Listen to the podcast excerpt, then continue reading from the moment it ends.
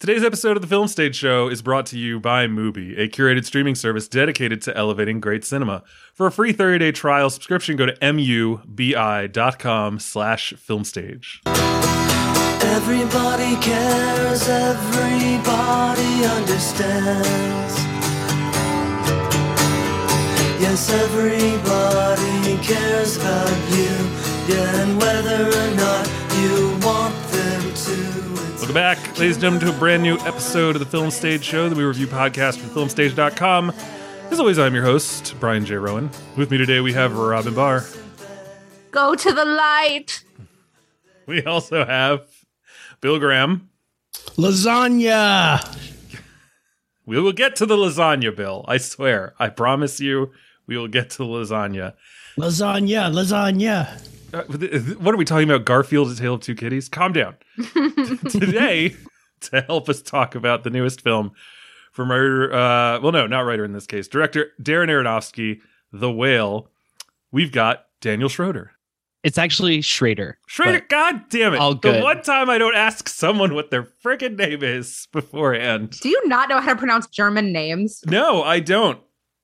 It's a Mm. controversial pronunciation. I I am a fan of the uh, member of the Peanuts who plays the piano, and so I, I thought. I knew Oh, what I trust was me. doing. Is it very confusing because my dad has a number of those figurines and things around the house? Yes.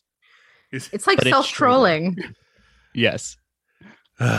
Mother of God. Anyway, so we're just gonna let that linger. Let my shame exist. Well, we can move on to lasagna instead. No, no, no. We have to let me broil on this. It's also weird because like there's a Paul Schrader and he uses an A and not an O. I don't understand. And that's actually my little brother. I have a Paul, my little brother. Your little brother's Paul Schrader. He's actually who I was talking about. he spells his name differently than you. Yes. Great filmmaker. Wait, Question. is little it brother. really Is- Paul? My little brother's name is Paul. Oh goodness.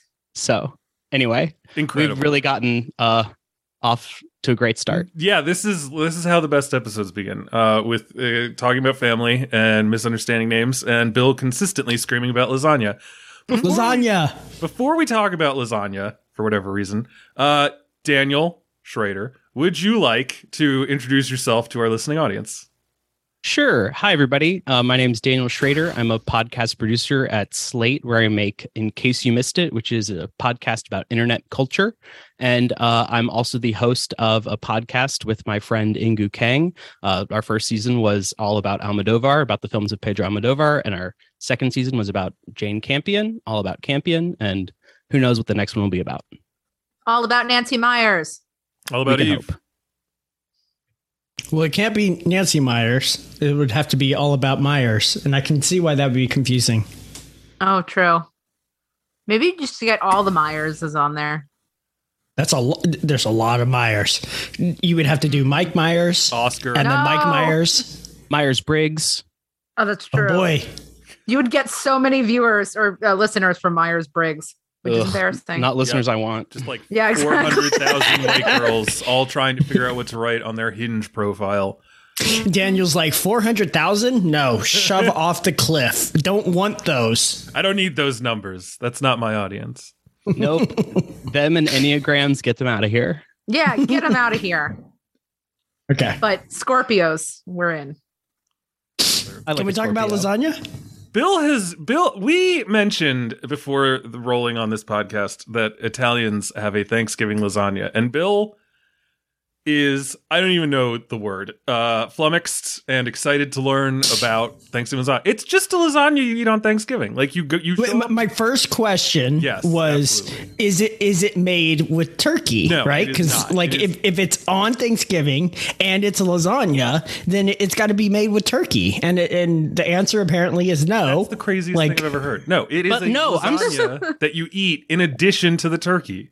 But can I pitch a Thanksgiving lasagna that's like noodles, but then layers of ground turkey and stuffing and gravy? Wow, that And- sounds like the worst. Wait, so it's like a shepherd's pie, any human but being has ever Thanksgiving created. flavored. Ex- Wait, Oh, this sounds great. This sounds no, great. eat that. It's a Thanksgiving sandwich. yeah, yeah. I love Why don't just Thanksgiving make a turkey sandwiches. sandwich. Pasta is just wet bread. So Egg- I had, there is, I you am you caught uh, Robyn off guard. She was about to agree, and then and then her better judgment was like, Robyn was "Wait, like- no." this feels right. No, this feels very wrong. Some things are definitely wet bread, like you know, Like bread pudding. gnocchi. It's just wet bread. No, I don't even know what gnocchi is. It's like French toast is wet bread at a certain point. eh, yes, exactly. Yep. I couldn't agree. I couldn't agree more. I mean, technically, gazpacho is wet bread because you're just sticking some bread in there to soak up all the juice, So and isn't then gazpacho like a cold tomato soup? Yeah. yes, but you put bread in it, No, and you then you don't. just like yes, no, you do. put sleeping pills with- in it.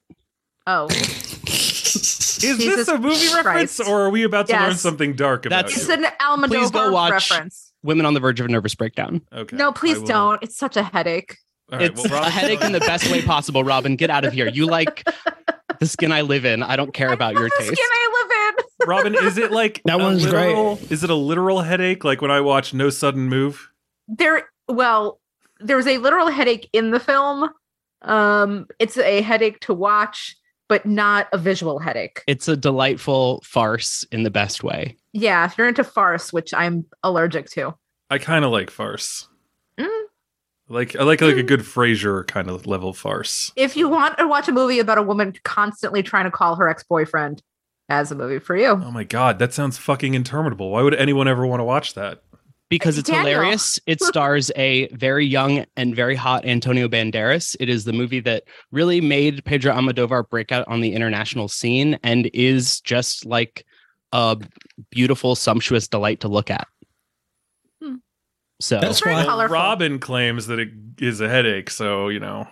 i mean i've seen worse almodovar movies so oh, I can name some. yeah like i forget the one where well tie me up tie me down is just Oh, no, that great one's love great. story I loved that made. one. I think. Fuck I'm off. pretty sure I loved that one. Yeah, that one Someone was go back and listen to that podcast and tell me what my opinion was. hated that one. And then what's the one where Antonio Banderas is like the gay murderer lover? Oh, wow, Robyn, you are saying all the wrong things because Law I of love Desire parallel is mothers. Law of Desire is a beautiful, fun, amazing movie where he plays a Mm. gay murderer who then ends up killing himself out of love. sure. So I remember one scene Spoiler where alert? the woman is like sprayed with water and she's just like her tits are, you know, all over the place. Yes. Carmen Okay. Maura, Say one more. Yeah. of Pedro Almodovar's like famous music. i mean is, she's close. I, am yelling lasagna, and Brian's yelling tits. So Yeah, wait. we got all the bases Brian. When- covered. remember when we were supposed to be describing Italian Thanksgiving to Bill, and now we're talking about wet tits? uh, it's the natural progression of things Are wet tits also like pasta? Much in the same way wet bread is?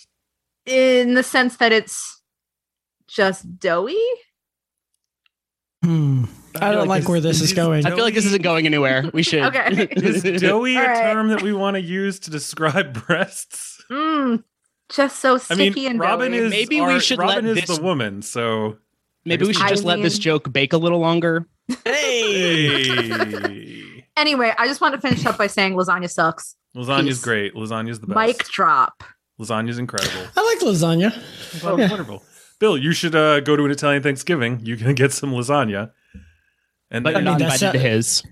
Yeah, no, because I would try and put turkey in yours. Hmm. that would be A- As as like into your own lasagna, or would you like be wrestling my aunt trying to like throw a turkey into lasagna? I would just be uh, saying to her, "Why why can't we do this with turkey? Which layer is the instead of turkey? um whatever the ground beef layers usually are? I Because guess. that's ground beef. Well, you just Make a ground turkey. And then you get Yeah. some ricotta cheese and you put it on some mozzarella. Yeah, I, I didn't realize that you could buy ricotta like at the store What? until I was in college, and then I Where just did you got think it came a from? I, I mean, I didn't. I didn't know. I don't. I don't have a clue. Did you what ever go to a, like a cheese aisle or like where you get like butter and yogurt? No, not really. You never Um, went to a dairy aisle. This is fucking Not not until college. Not What until college. fuck? Did I wasn't trying to build my own lasagna. Like what? The, what the fuck? Um. So understand. Did your parents not take you to the grocery store? why would I care about that? What does that mean? If you're Grocery like a stores are one of the you can't best just be experiences. left at home Yeah. while your parents are I grocery I shopping. I went up and down the interior aisles. I didn't bother with the outside aisles. So all the aisles filled with garbage. Yeah, it- exactly. that's like the Exactly. opposite of the way that you're supposed to go at a grocery store. Yes, as an adult, yes, but as a kid, I'm in the interior aisles. Let me let me ask, This feels like a major parenting fail. let me ask. Yeah, I was about to say when you entered the grocery store with your parents, did they like unclip you from your leash like you were at a dog park and just say like, "Go, we'll find you later." I think this is also like o- only child syndrome as well, where I was just I'm like, an I don't fucking know. child. Are you serious? I am Yeah. the only child. Robyn, you were never set loose in a grocery store while your parents went to do other things without you. I think I was doing the grocery shopping. Okay, well, I was not I was, like, definitely cart, not. man. I feel like this is the difference between boy and girl only children. yeah, I'm telling you, it's the male privilege. The male know, that I I, didn't like- know ricotta was a thing. It is because you're so fucking sheltered that you never had to go down the goddamn dairy aisle. Also, you're not Italian, clearly, because you know. well, clearly, Yes. Well, I, I thought I thought the layer of cheese in lasagna and various other dishes was like a different form of cheese that was like processed, right? Not like its own brand of cheese or hmm. its own type of cheese. I thought it was Not just they like, just like mashed up some mozzarella or something. yeah, yeah, like took some yeah, That's still whatever. insane. And then and then What'd you think I didn't put in realize again. Uh, I thought they processed it. So you know, I mean, I, I I'm sure I've never run across the uh, the usual ingredients for like different penes and stuff like that. So I'm just like, I don't know. But anyways, uh, I realized that you can buy it in a tub, and that was a bad idea because I consumed that tub pretty quickly, and I was like, oh. Scary amount about Bill right now. You just you just raw dogged a tub of ricotta. Uh, Also, you, you I might have eaten pennes. it alongside with other things. You know, like some chips. is, is like a, t- a a shape. You know that penne is a shape of pasta, right? Okay, the, the level of Robyn just broke. you ate chips and ricotta. Oh god. I feel like like I had a friend who would make desserts with ricotta, but it was like you know you just like sprinkle some like brown sugar in it or something. Yeah, it's like I- mean, cheese sure, kind of thing. sure, Like, so that is fine, but like. I do feel like there's something I I want to say sinister about a person who just eats it out of the tub without even like attempting to make any kind of like fanfare about it. It's like he didn't even know it existed, and then he just consumed it in its entirety. Not even. I was like, basically under the I was basically under the impression that I had I had cheated somehow and found this and that it wasn't supposed to exist, so I should consume it as fast as possible. And that's why Bill is not gut. allowed to look for Bigfoots. big feet. Big feet. No, they're Um, Bigfoots. So I think the idea of consumption and lack of control are extremely relevant to the film we are discussing today. yes, but we Wow. haven't even done like Wow. opening plugs is the problem. Like we are we're so deep. This is the weirdest rabbit hole. We are talking about the whale today. We are from, A film from director about- Darren Aronofsky. you know, excess and excess consumption in so many parts of one's life, not even just related to food. Correct. Very, very true. Well put, Robyn. But before we do that, all the usual stuff. You can find us on Twitter at Film Stage Show, Facebook, The Film Stage Show, email us podcast at filmstage.com. Give us a comment or rating on iTunes if you feel inclined to. And don't forget that you can become a patron of this episode, or this episode. You can become a patron of this podcast by going to patreon.com slash The Film Stage Show. As $1 an episode, you get access to our Slack channel first crack at all of our raffles and stuff. So do please go to patreon.com slash filmstage show to give us your money. We are also brought to you by Mubi, um, the curated streaming service that is dedicated to elevating great cinema. From iconic directors to emerging auteurs, there's always something new to discover. With Mubi, each and every film is hand selected. It's like your own personal film festival, streaming anytime, anywhere. And one of the films that they just released onto their service that I wanted to talk to you all about is Results by Andrew Bujalski. Who has seen Results? Not I. Bill? Nope. No, are you? We rec- we oh, okay. Maybe this is before your time because we 100% have an episode about this. I, I Um, might have. Just doesn't remember. No. Anyway, with more famous actors and less lo-fi look than his earlier films, Results is still unmistakably Andrew Bujalski.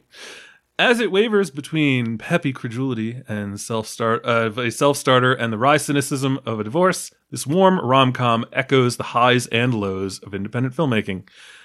The synopsis is as follows: Danny is recently divorced, newly rich, and utterly miserable. His ennui is, however, interrupted by a trip to the local gym where he meets stealth-styled guru slash owner Trevor and irresistibly acerbic trainer Kat. Soon their three lives are inextricably knotted, both professionally and personally.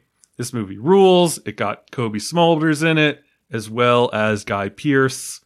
So I recommend that everyone here uh, who likes good films go check it out. You can get a free 30-day trial subscription to movie by going to mubi.com slash filmstage. That's mubi.com slash filmstage for a whole month of great cinema for free.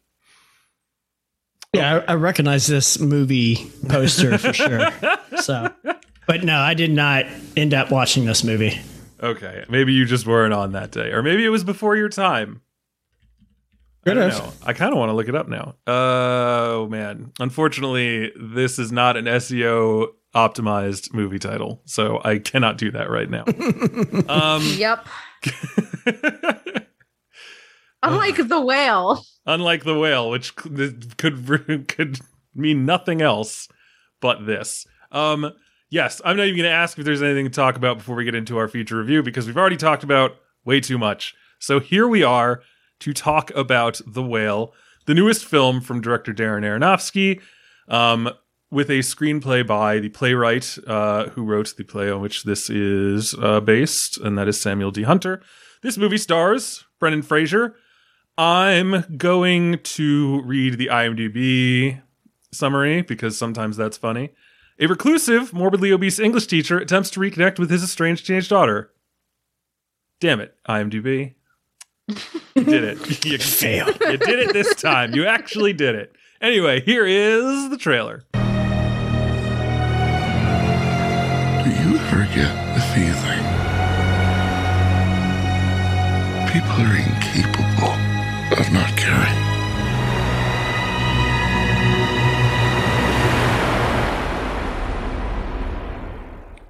People are amazing. All right. So that is part of the trailer for The Whale. This movie, I was going to say, is out in theaters now. I do not know that that is the truth. Um, but it is definitely award season's contender that has gotten a lot of accolades and sparked a lot of discussions. And we are looking forward to having one here today.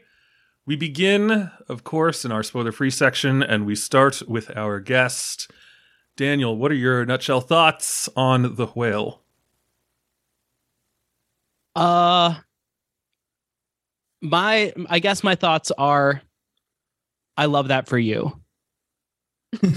it's not really a movie for me. I found it like the it felt frustrating and dated and uh kind of like in conversation with things 10 years ago that didn't really feel relevant now and didn't really love any of the characters felt too much like this is a play and many other things that I'm sure we will get into. I feel like we had a discussion about the phrase I love that for you on this podcast recently, and we were instructed that it was an insult. Am I wrong about that? You're not not you're wrong. Correct. but I'm okay being insulted by Daniel.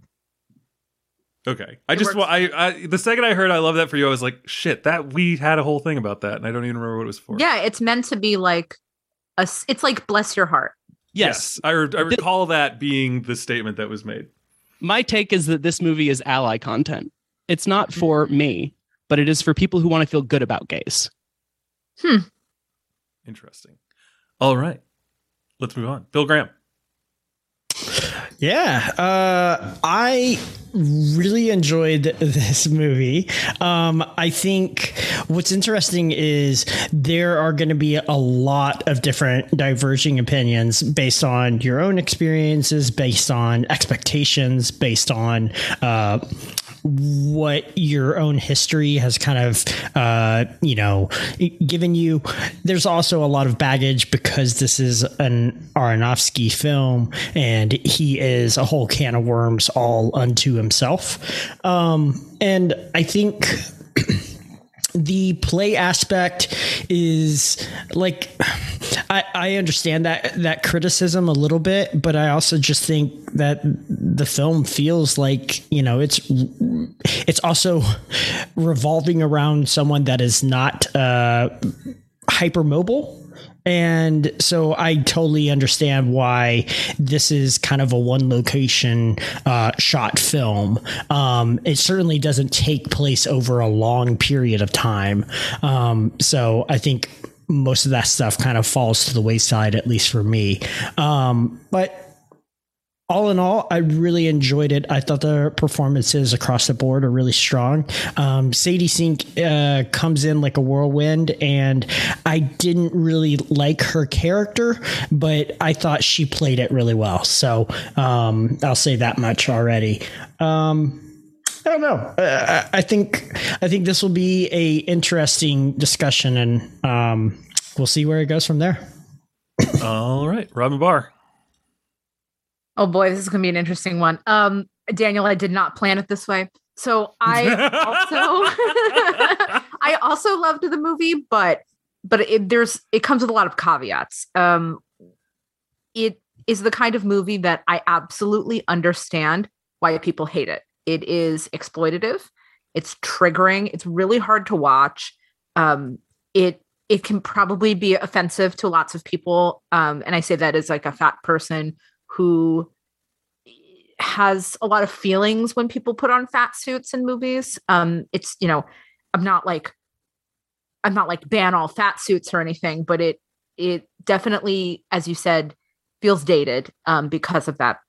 So many of the choices in this movie definitely feel dated, and that's I think it's also supposed to be set not in 2022, but I'm not 100 percent sure. I just assumed it was like set in the early 2010s. Um, it it's just a movie that I don't know if I can, in good conscience, recommend to other people, kind of in the way that I loved Joker, but knew when I was watching Joker that I had bad taste when I was watching it, and I still was into it anyway.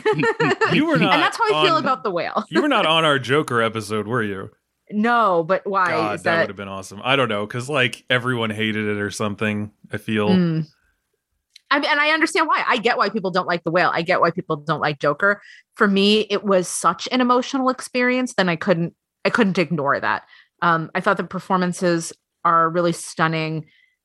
Hong Chau, uh, obviously Brendan Fraser, who is so endearing in this movie, even though it's like obviously such an Oscar grab. And I did not really enjoy his um his speech at the Critics' Choice Awards, which, which we can talk about. Um, Sadie Sink, I think she's great, but I but she like you said, she comes in like a whirlwind. I mean, she's a tornado, and it's like a very showy performance. But I think she made me feel something. So that her character is a total behead. So I feel like that worked. Um, I don't know. I just I found myself so interested in what was happening on screen. I think it was maybe the production design where they really did a lot with such a small space. Um, it really feels grody in the way that a Darren Aronofsky film do, you know, typically does. It's it's like total Aronofsky for better or worse. It's like peak Aronofsky, whether that means something good or bad, I don't know, but it's just it, this movie is very him. Um, but yeah, I I get why it's divisive. Uh, I'm not saying I have good taste. I'm just saying this is why it appealed to me. I find it interesting that you say it's like the most Aronofsky. I I don't I don't know that I'd agree with that. I think this is actually the most subdued he's ever been. I I actually that's one of the things. This is I- subdued. for Aronofsky. For Maybe Darren okay. If you're not having like a Mother butt to butt dildo point session, sure. Aronofsky.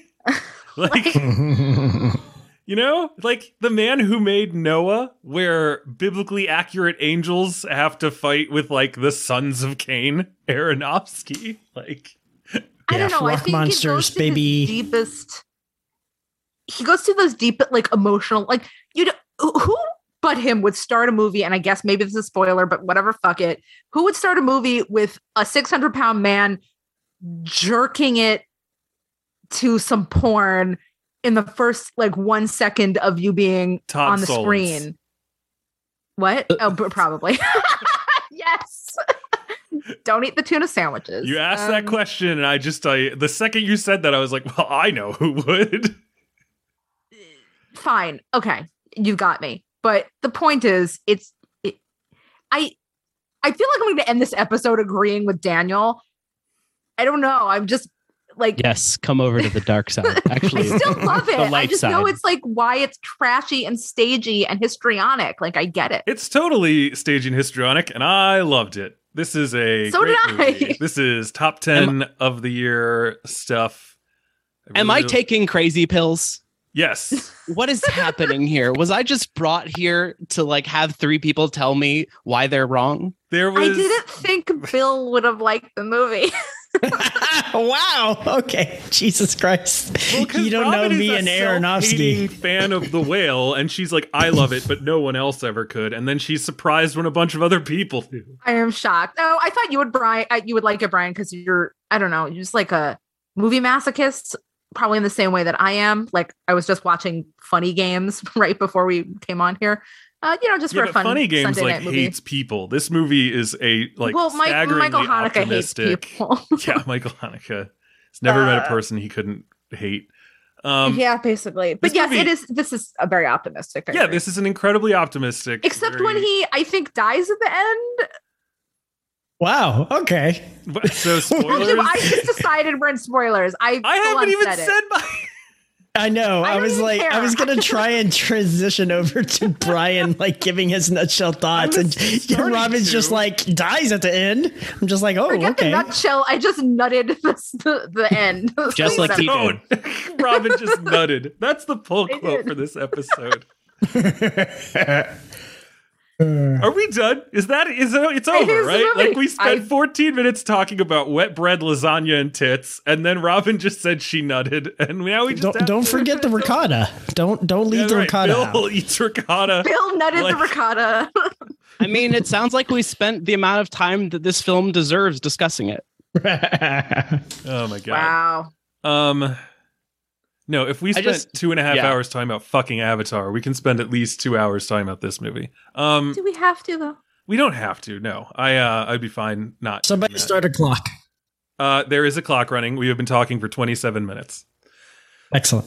Excellent. Um, yeah, I liked this movie. I, I, I, I loved this movie. This movie was a, uh, you know what's funny is that it feels like it should have been a difficult sit, but it actually like flew by. I, It flows by. It's crazy. yeah, it's incredible. What? No. it's, it's No. amazing. The movie, Absolutely not. It is the slowest movie I have ever seen. Nothing Besides happens, Angel at and My then nothing Table. happens. Oh, and then nothing happens. Mhm. except for all the stuff that happens. Um, this movie is is great. I I loved it. I liked watching. I liked learning about these characters. I liked seeing the emotional journeys that each one of them went on. I liked seeing the way that these people who are only drawn together by their feelings towards this man, whether they be positive or negative, interacting with one another and circling around him. And uh, yeah, I thought Fraser's performance was just like remarkable. I think Sadie Sink, i- i- like this character is a fucking nightmare of a human being. But Yeah. Sadie And that's Sink her own her, mother hates her. makes It's her- actually it's actually something I think that's a holdover from the play because I was reading the review of the play from 2012 and the reviewer in the New York Times was very much like these women are poorly written characters. No, I think she's well written. I I actually understand. Oh, see, I doing. didn't- I didn't care for the I didn't care for her at all. No, I I loved her as a character. I think that it's a difficult character and a difficult character to play, and I think that Sadie Sink actually like nails the shit out of it. Um, I Oh, I love her. I think she's great in this movie. as an actress. in this movie as an actress in this movie. She's great.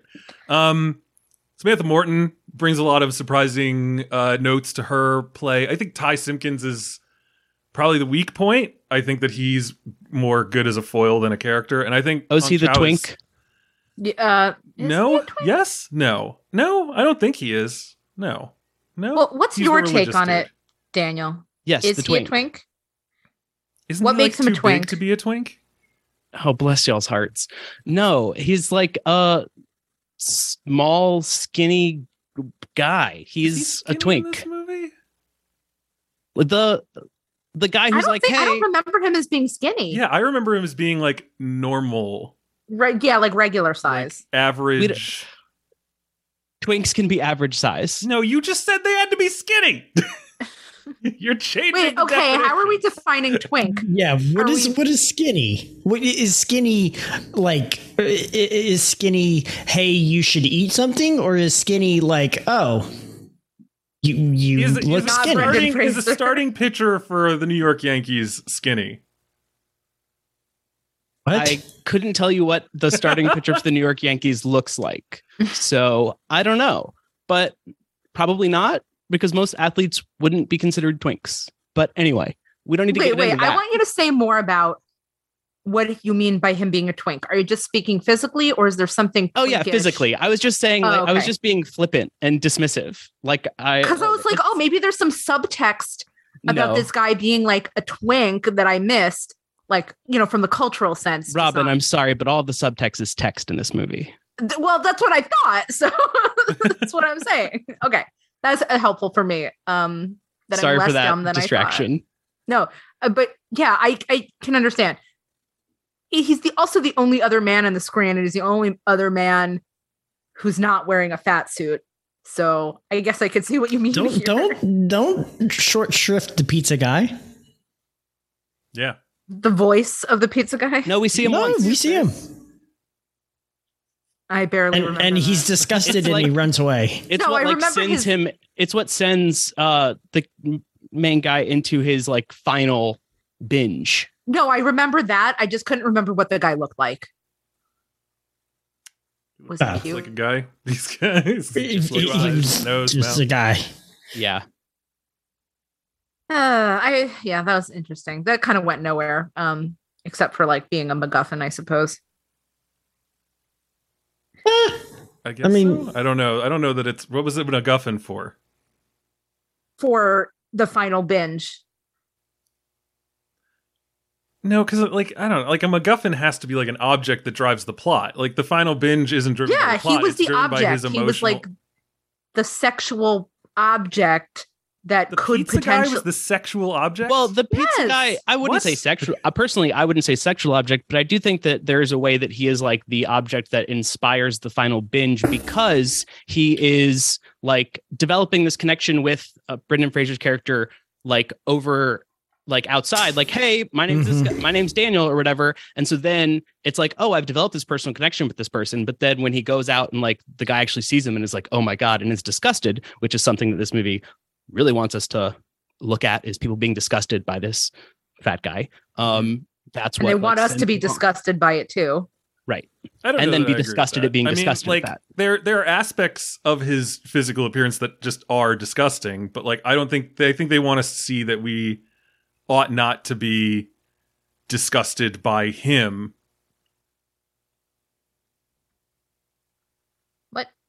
Okay, I'm just I want to point out what I'm saying here, which is the man is not really a character. He's more of he's more somebody that's spurring the plot and like the emotions of the plot because they develop this connection. You kind of think maybe this is some guy that's going to like inspire Brendan Fraser to I don't know, feel attracted to somebody again.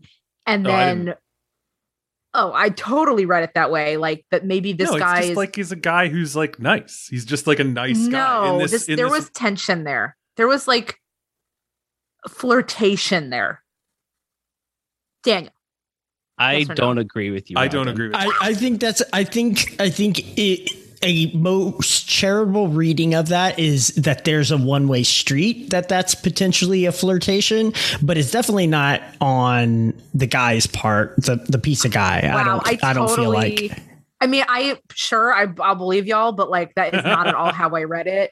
It was definitely to me like this guy's being nice to him. Maybe maybe he can love again. That's- maybe this guy is No, like Robyn, opening movie- himself up to this poor dude. I don't know. I mean, this but there was begins definitely with Charlie Hmm. basically agreeing to die in a week. Yes, this There's- movie there is is us no watching him kill himself. Yeah, one hundred percent. It's leaving Las Vegas. and that's my point. Is that then then there's some hope no. when this like rando who has a cute voice is curious about him, and he's like, a cute voice. Okay. I "Yes, think Robyn's sexually attracted to Dan the pizza guy. No, but I mean, Or there Robyn just really wants some pizza. Fiction in this whole situation. No, y'all are totally wrong. More like slice fiction because he's a pizza guy. Okay. Oh boy. That was a Oh. really cheesy joke. oh, oh man, God. pizza pie. I don't know. Ricotta. Ricotta. Ricotta. Anyway, y'all are wrong, Lasagna. That's okay. it's all in the delivery. Boom. There we go. Oh boy. okay. So my anyway, whole so reading Robyn of this is is is they had this romantic with Dan the connection. they had this semi potentially romantic connection. You're the only one who's saying that. I just want to be clear. No one is agreeing because with Robyn. you're hetero and you're hetero. We at the film stage show do not support this the views of Robyn Bahr do not necessarily reflect the views of everyone else at thefilmstage.com. You're just being like a cishet male right now, and I don't know what Daniel's de- deal is. He, why aren't you agreeing with me? That's rude. Um, but no, the Sorry, I'm not is- an ally. Yeah, Or you're not being an ally Brian to me. I need an ally to to agree that there was a flirtation there, and then when that didn't work out, Brendan Fraser was like, "I'm just ready to die now." And no, then he he's goes been on ready to die binge. like since his partner died. No, I know, but it, this was like it. No, they're like no. I think that it actively undermines the the the the soul of the movie to believe to believe that Dan the Pizza Man represented anything other than a human being who's being kind. Who He literally, like, Robyn, he literally waits for the pizza guy to leave every time so that he does not have to see him. There is no world in which he was hoping that man was there. Yeah, he's always yeah, okay. I'm sorry, but as like a person who does not fit I don't know, like typical beauty standards or whatever, like I totally get what that feels like when you're frightened of somebody seeing you, you know, if you're not feeling the most confident about your visuals. I'm not saying I feel that way like now at this point in my life, but like there have certainly been times where I maybe wouldn't maybe I would feel uncomfortable about somebody I'm attracted to observing me. How is this not a thing? Like, you know that there are a million people who like catfish others, right? Like, I feel like we are spending a ton of time talking about like one guy who has three lines. yeah, this one guy is like the important MacGuffin of the movie. I that is the craziest thing. If The- the only thing- in this movie, it's the money that Charlie is dangling over Sadie's head, which her name is Ellie in the movie. The, I the think the only MacGuffin's thing, the, No, the they're whale. Hong Chau, they're Samantha Morton, they're Sadie Sink, and they're Brendan Fraser, and Ty Twinks or whatever.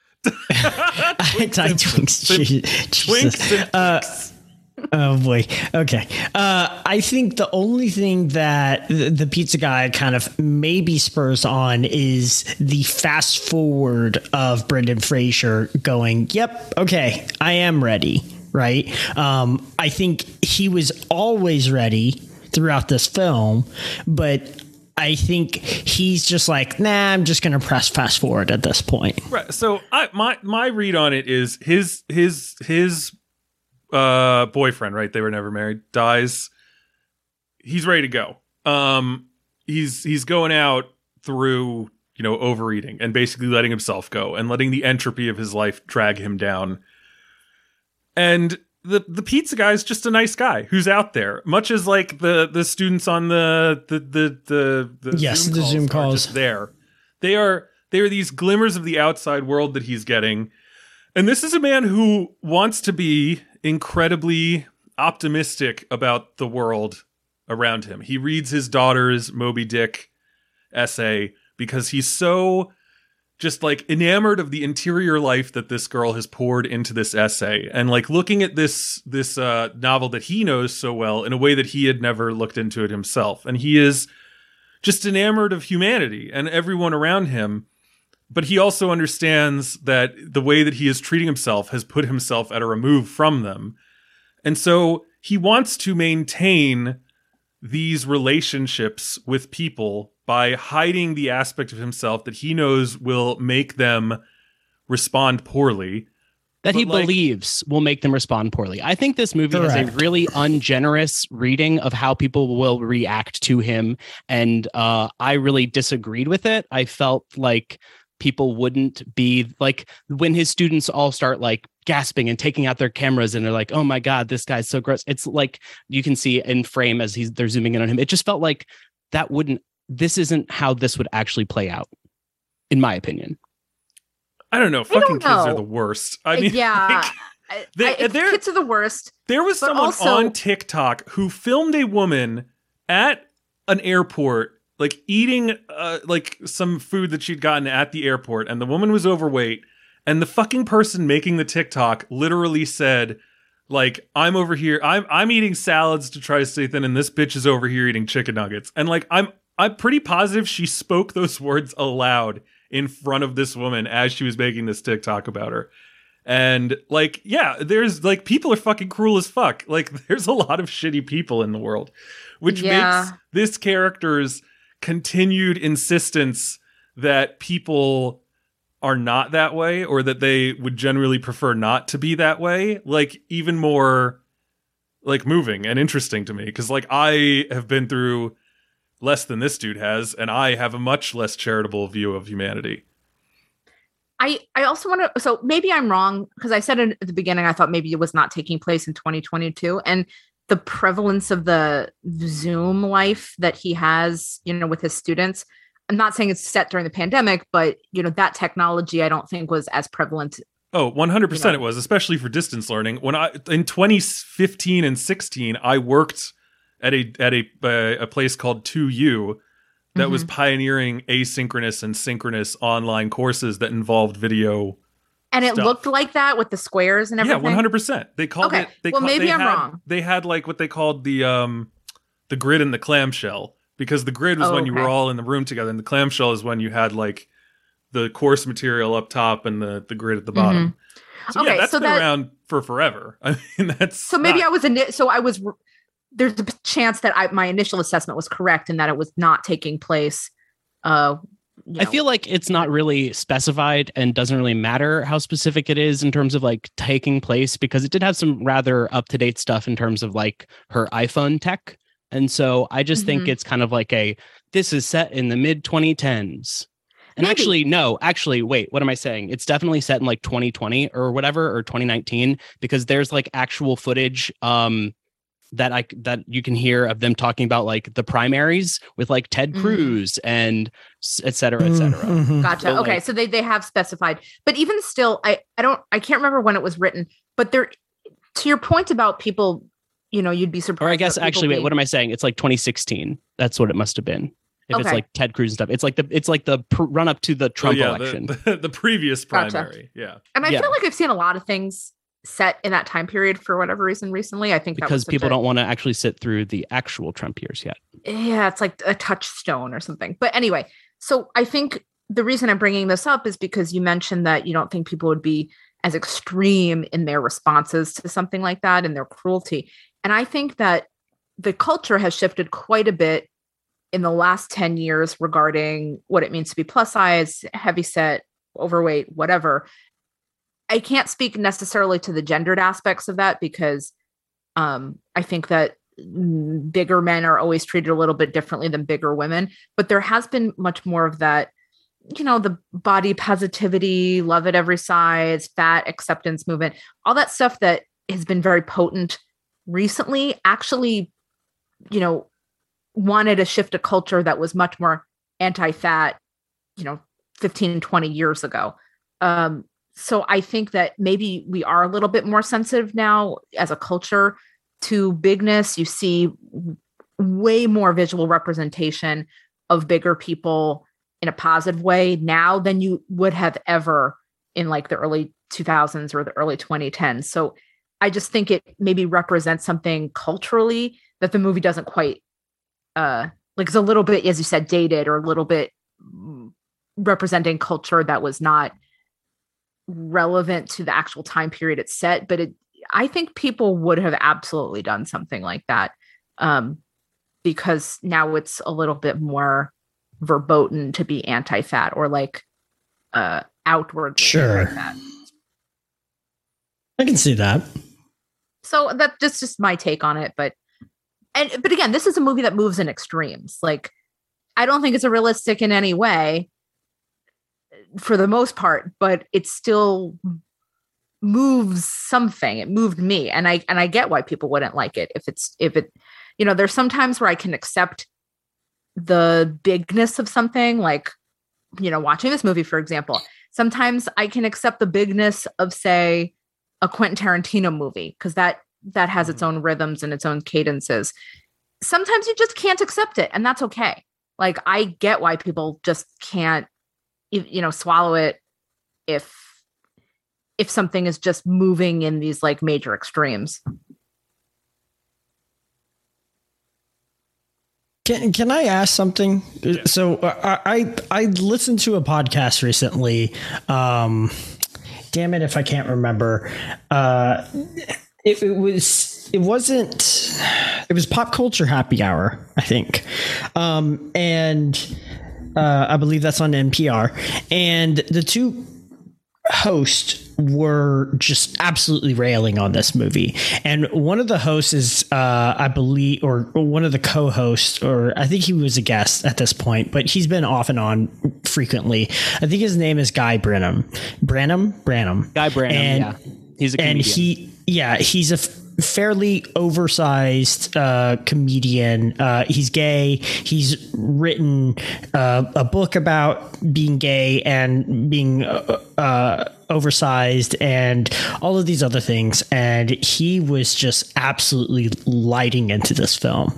And one of the things that he was mentioning and it you know i made the mistake of uh not like listening ahead and not gauging the temperature of of the, review because the review just like turned nasty uh pretty quickly on it. And I was listening to it with my wife as we were coming back from the film, um, which was not a not a great experience to just hear two guys just absolutely rail into the movie that both m- me and my wife uh, quite enjoyed. And Just saw this movie. Really like. Can't wait to hear what these guys think of it. yeah and uh, what was interesting was they were they were keying in on the fact that he is gay and talking about how it's taken so long to get like a variety of gay uh, kind of people on the screen, and that this felt in a lot of ways like a step back um, for gay representation on film. That he was miserable, that he was sad, that he was obese, that he was like all of these negatives. And what I found interesting is that yes a a piece of his identity is that he is gay. And i but i think the biggest thing to me is not whether he's gay or straight or or any other you know uh category. I think the biggest thing is that he's lost his lover and that he is incredibly depressed like to me him being gay is just it's uh, it feels so secondary to what this film is doing and what this film is saying in so many ways. But I- that is that is coming from someone that is straight that is white passing that is you know all of these other things. So i totally understand that gay representation on screen is a huge huge thing right? We we just had fire island last year. That was like a big thing and people liked it or didn't like it but that was a huge thing for like gay culture to have that be a a major release like up on Hulu all over the place all at once right? Um but I, I'm just like I don't know I mean, uh, if, if someone is saying that he's he's gay as like their first identifier for him, I, like I don't know how. It's not that I want to combat that. I just want to like. I don't. I don't know. I'm I'm gonna have to disagree with you here because, like, Okay, first off, fine. starting at the beginning of the movie, we see him masturbating to gay porn, so it's Mhm. automatically like signaling at the beginning, like this is a guy who is sexually attracted to men. The whole Mhm. story and his whole narrative is a literal gay trauma narrative, and it's about like him and his lover and the religious trauma that they experience and how Yeah. it ruins their lives. and so, so- like, that's an experience that he wouldn't have in the same way if he were a straight man and had a woman that had killed herself for whatever reason. There is something specifically gay about this narrative because you really of think that it would be that different if like if if it was if it was someone who you know if it was a guy whose girlfriend killed herself because she had bipolar like disorder or Yes, something? because I Yes, think that because the- they didn't experience the context of oppression. thank you. I think that there's like a very deep seated like history of these for these characters of like religious trauma, especially if one of them is the son of a preacher who basically disowned him and that's what made this guy kill himself and ruined this other guy's life and so like that is all because they are gay there's nothing Mhm. there's no other reason for that and so like the gayness is an inherent part of the narrative and that is one of the biggest problems for me is that it is just a gay trauma narrative and we have those we, we Mhm. got it last See, year with I- bros we get it all over and over and with, over with again. what? well no one saw with Bros, bros so. Oh, bros. Okay, yeah, yeah. And, And also, it is it's a like movie this- directed by a not gay man. I mean, I know it's written by a gay man, but it's See, It- to, to my mind, this is a trauma narrative that involves a gay man, but I don't. but the the trauma is because of gayness that is how it all played out the trauma of his family life because he left his wife for a man and that's And what ruined is his relationship with his daughter And yeah. If he had left her for a, a woman, it would have been a completely different response from the child and the wife. I don't know if it would have been from the child. I think from the wife, possibly. I think that Ellie uh-huh. has just like. I mean, she's. Ellie has absorbed the homophobia of her culture just as much as everyone else. But so then, is your is your? I guess would the response to that be like, you shouldn't make a movie about this?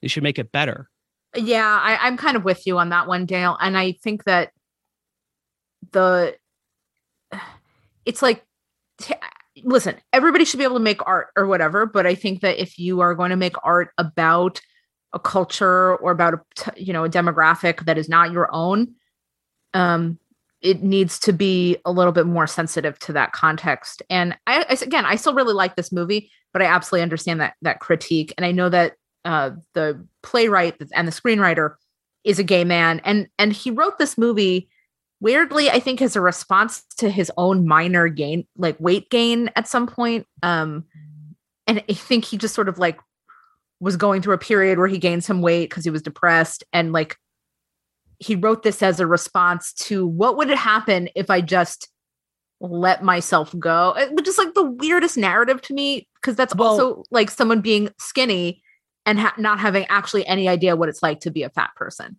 I mean, I think that he's. I, I think that it's that, but it's also him writing about his childhood traumas, whatever those are. Because I personally think that a lot of gay narratives that are made are people making things for their childhood selves, not actually making things for a current conversation or current moment. And so that's another way that it feels dated. Is that it's Mhm. like talking to a older version of this writer's gay self in a way. So yeah i could see that i just i i some of the Almost a things I- meta narrative or something like that. yeah Yeah. i i'm just saying that i bristle a little bit at this idea that you have these two filmmakers making a story about somebody who has this experience that is so far out of their understanding or knowledge. And and it's just like you I, I don't even know. We know that artists can do that right? Like i am not Mhm. decrying the fact that this happens and people should do art and tell stories and whatever and not everybody has to represent their own experience then you know life would be boring. But there is something missing here for me a little bit because it there's some lack of authenticity in the story that they're telling it's like they it feels like somebody watched you know my 600 pound life and gleaned Mhm. ideas from that instead of i don't know In what way does it feel little- like that? um it's so exploitative It feels like in its I- grotesquerie It feels like I understand what they're thinking. yeah it, it- what do you mean it- it feels because like I understand what they're thinking? Like it feels like a like oh I figured them out.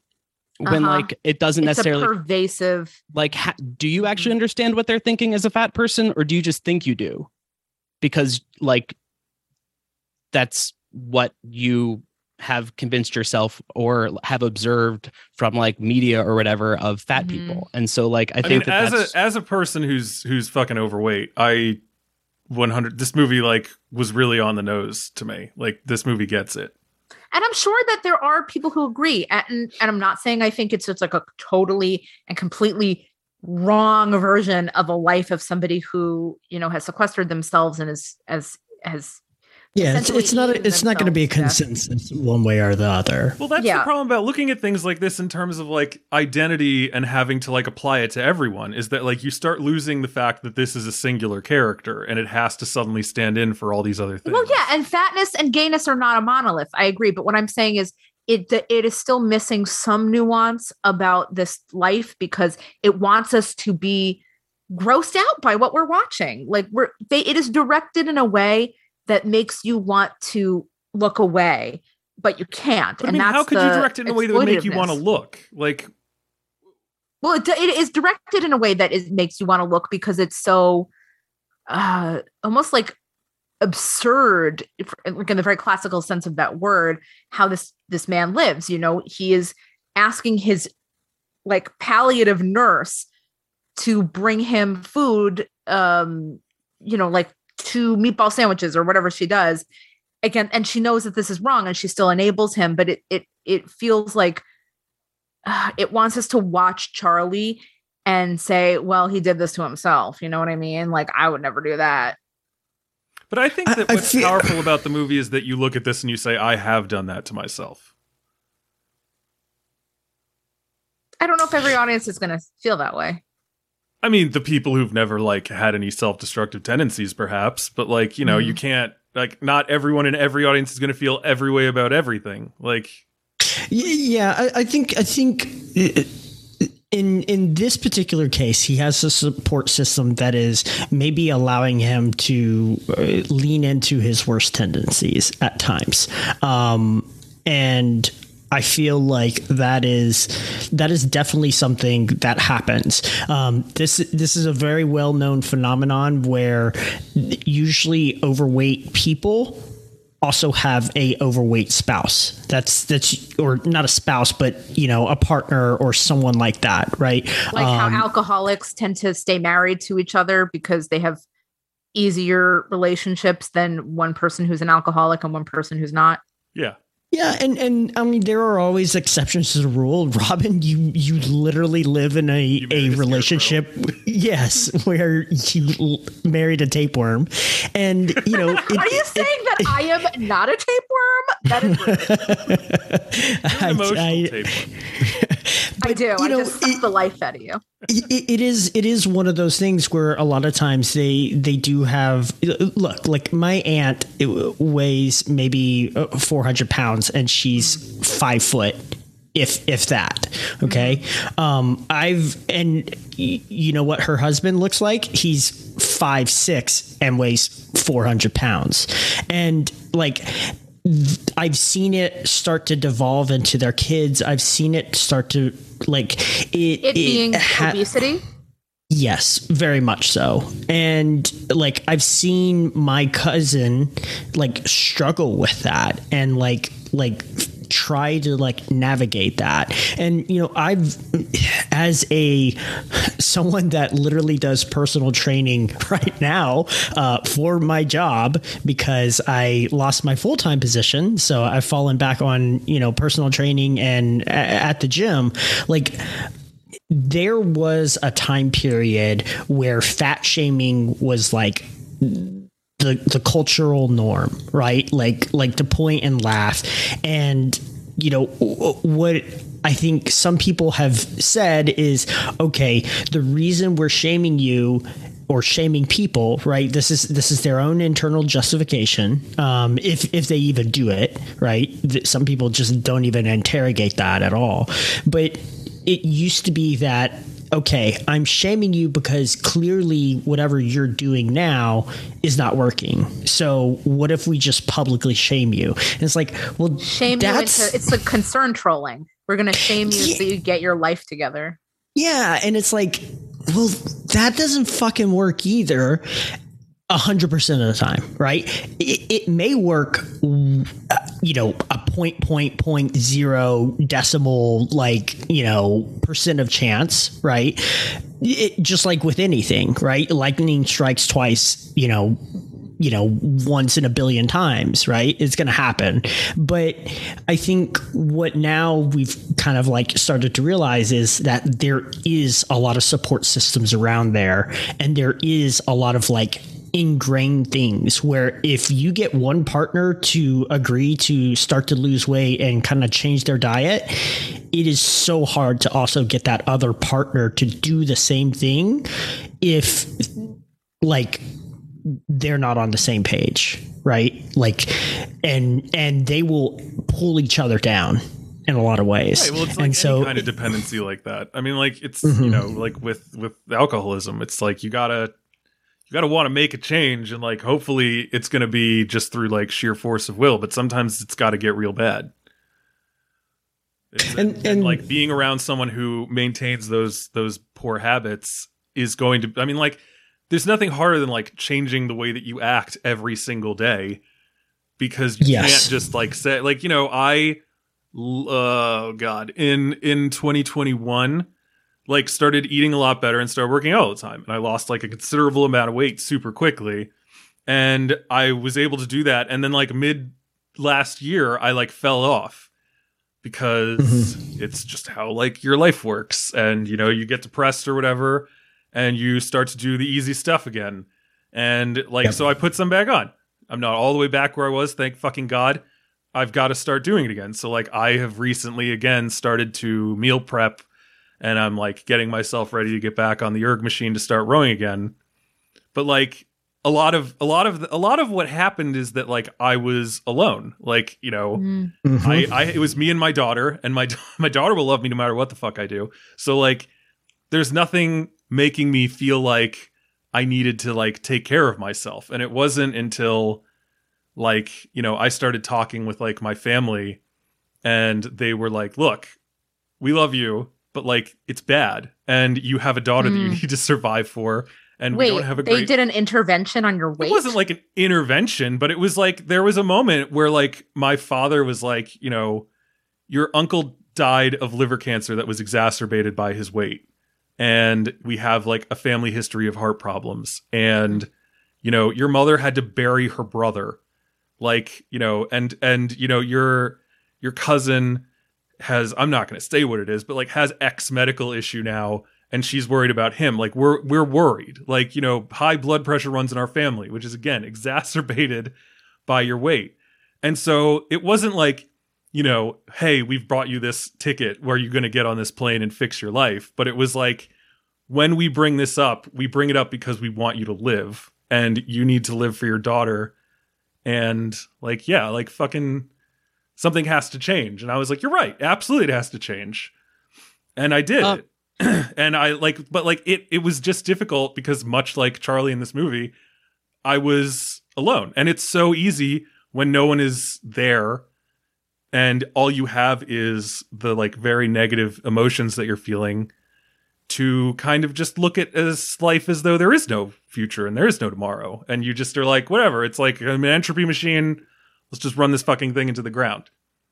but this is this is what I found so frustrating about the movie is that like okay, maybe Charlie's in this space, but then we're also kind of told that his former lover Alan who killed himself was also in that space. Yet Mhm. like while Charlie was still alive and Hong Chau's character was still alive. And like so why like at any point did they not get him any help? And why did he keep like there's so much about this Mhm. that like it feels like why did he keep going back to the church? Why did he keep these people in his life? Because gay people have to make their own families if their families disown them. That's a very common thing. And so like i'm really baffled why there was no interest in like these characters finding a life outside of whatever it is besides like losing themselves in depression and it it just didn't feel genuine Well, that It just feels like, like- a misunderstanding of depression on your part. Mm, What do you mean? what Like, like it's so oh, like you lost your family. Like, go find a new one. But like when you are depressed in that No, way, there, no, you but- don't want to. You don't have the energy for it. Like he's hanging around Charlie because he is in love with him, and they're like together. But like there is there is uh, like I keep saying entropy. There is a level of entropy, and you don't. Sometimes you don't want things to get better. You want to exist in the least amount of pain possible until it's over. And like that's a thing that happens. And that's like what Charlie's doing that we watch through this whole movie. He's he it's you know when when she says like let's take you to the hospital and like start working on this congestive heart failure, he's like no, it's I don't want to. I don't want to go out there. I don't want to see it. Like could they save his life? Possibly.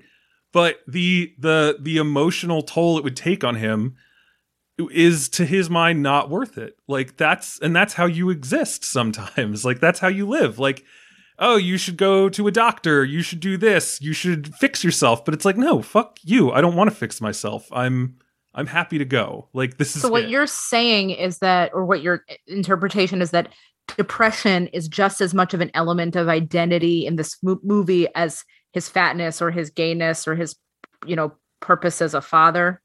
Yeah, absolutely. 100%. I, I mean, I, like- I, I agree with you, but I'm, I'm just, uh, Right, and that's and that's and like what you're looking at is these two men in in an attempt to to find happiness with one another ended up detonating their lives. And you you kind of have to think at some point like was it worth it for that? Like looking at the fallout and what it's done to them. And I think that only those characters can know in their heart whether it was. And you know, you have one character who died through through um like an ascetic kind of of wasting away you know which is definitely going to kill you faster than going in the opposite direction well he threw himself off which a bridge right but they were saying like he was losing so much he had weight like he was- anorexia. Yeah, and that was that was something that I was kind of confused by because they seemed to be blaming they seemed to be uh, almost hinting that the church did it and not like the church like like gave him so much you know bad energy and and negativity and like disproved of it. And then that led to this but like that the church actually did it. Um so i was I I, was a little bit confused yeah that, yeah. And and that's why i was like that doesn't feel like th- that feels like a like a, a a really weird thing to start adding into this film and they kind of like detoured off of that i felt like. Um or i could have just misheard it a little bit. Um but yeah he was like he had multiple things going on it sounded like beyond just depression. But yeah the it sounded like he was wasting away at some point and just stopped eating. And um And that's Yeah. another sort of like writerly irony that I can see being annoyed by in this movie because it's so it's so playish. Mhm. Like that's something you would see in like a Woody Allen movie. It's like here's the one that dies of anorexia, and so as a Mhm. response, somebody just like eats themselves to death. Like it that is eye rolly for me.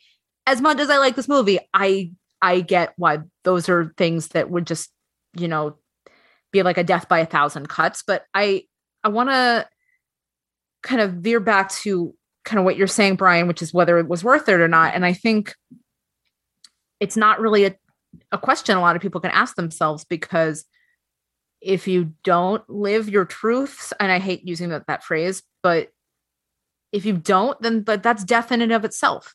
If he Yeah. had stayed married to his wife and ha- stayed with his daughter, but like loved this other person, that that is a death. A lot of people die by suicide because of these things, whether it's because they don't transition gender or whether they stay in a a, a beard a, a beard relationship or whether I don't know, they're just like trapped by the the religious oppression that they experience in other ways. Like at some point you have to make a choice for your survival. And it just so happened that the the choice that they made in the context they made it still ended up killing them. Yeah. That's how it is sometimes. Yeah, I suppose. I, no, I mean it's still well, a lot of people also die because they make these choices for survival and the world just can't handle it, I suppose. Um, and just- the world is cruel. it's still like I I take your points and I wasn't trying to say like, oh, well, they could just fix him by getting him meds before he jumped off a bridge. But like gay people don't live in a vacuum. Mhm. And to me, it was just like, oh, well, these are the only two gay people in this city. And so they're the only two, and they have nobody else in their life. It, and I'm all that's in his life. And it's like, that's not, that's not real. I mean, you, you keep talking about them as gay people, but like one of them also was like in the church and and to all intents and purposes seemed to like the church. And the other one is a teacher who And had a community that way. Right. But there That's- are plenty of religious gay people. Right. a- absolutely. I'm not saying they're not, but what I'm saying, this guy had a life that he loved, even though there was an, an, an aspect of his life that was not accepted in it. You can't so easily replace that. Like the the the the you can't of your easily life- replace the cult you were born into. Yeah, no, I mean you can't, especially if you're born into a cult. I'm sure it's very difficult to get out of that. Difficult. Mm, Oh, damn it! mm-mm. Mm, but I, I- I think Robyn is all- just still mulling that that portmanteau over. Um, it's just that like puns hurt me.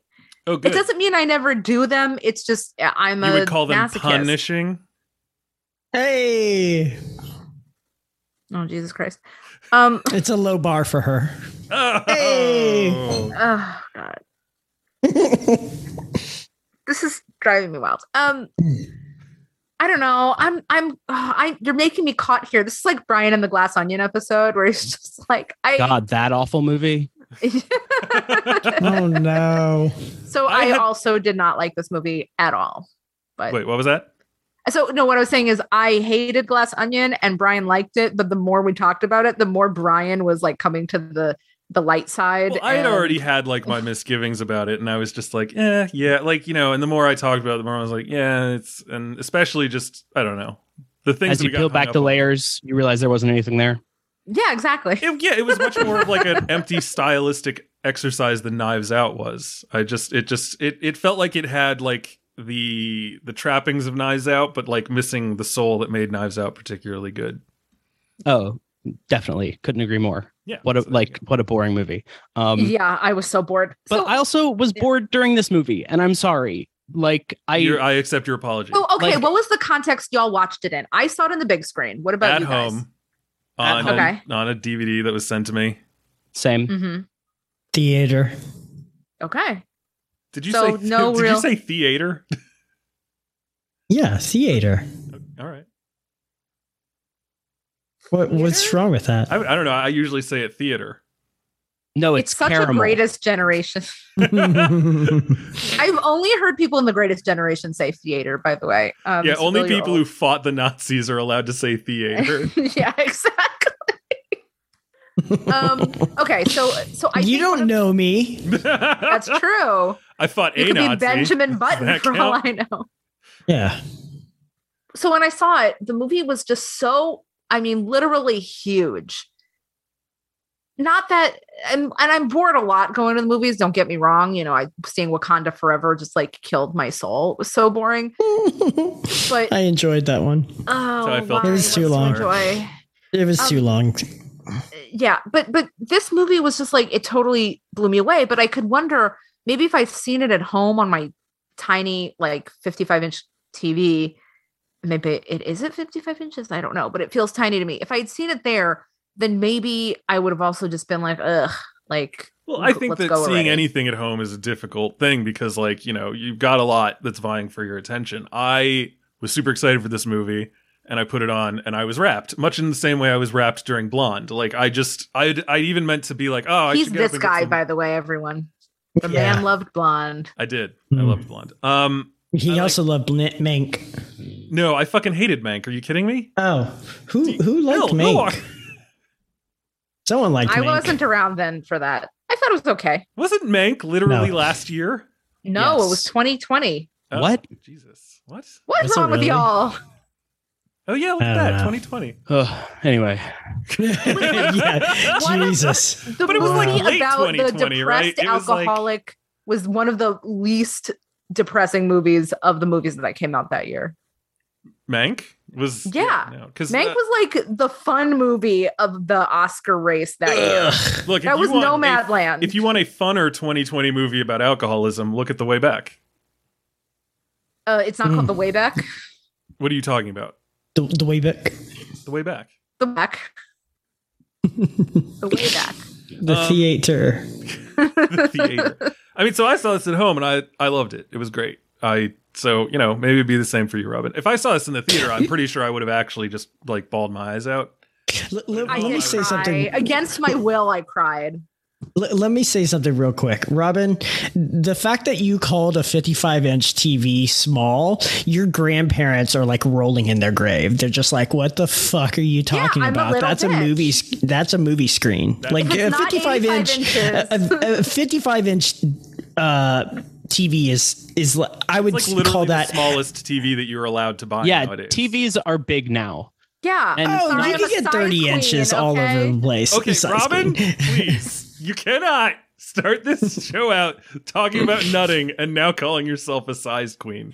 I'm also a little wooden boy. I think we established that last episode. um, oh, jeez. 55 is tiny. If it's not 85, go the fuck home. Jesus Christ. right now. I want No, a big TV. This is a whole thing right now. We're trying to figure out I would- how I would call that- do I, I need to, would like, call that get a medium. Your husband and be like, dude, Robyn, you need to get her the bigger TV. He is. He wants one. He also wants one. It's, Oh, it's going to take some reconfiguring of the living room, which we're not emotionally ready to do. Oh yeah, no. Once you find a good living room, the thought of having to reconfigure it is like Exactly. devastating to you. Exactly. My books. I literally said to my aunt and uncle, like, oh, and then it's gonna be a whole thing. Like, I need a, a console that's gonna hold our books. And my aunt goes, You have books. like, yeah. Like some like sort why? of poor person or a library. I- no, I you're like know. Ashley Tisdale. You just buy them for decoration. Yeah, Yeah, Robyn. I mean, Robyn puts them in backwards, so it has this nice neutral aesthetic. Oh God, I'm sick, y'all. I mean, to be fair, I do read mostly ebooks at this point in my life, ebooks and audiobooks, but no, I'm not getting rid of my books. They're my babies. Yeah, no, I, I still buy books. What's funny is I will buy the hardcover and then buy the ebook so it's easier to read. I Oh hate reading hardbacks. Yeah, hardbacks are the fucking worst. So I, but I like really want to like support Cormac McCarthy, I guess. So I'm like, all right, I'm gonna buy. Oh, really needs Yeah, your that's- really needs your support. most Yeah, that's- that's the man. I've ever met. I I bought a Jonathan Franzen novel because I just knew he needed the money. That's the thing. Is is Cor like is Cormac McCarthy like rich? Like if if we confirmed that, is that like I- ninety year old man doing all right? It, it does. It, it it does. It does not need to be rich. It just needs to be.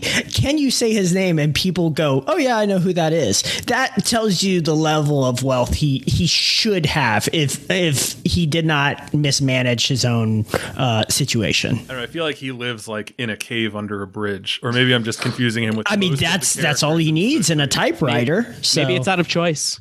No, I mean that's Yeah. the thing is I think he's doing it like on purpose. I think he lives like in a caldera, you know, hunting.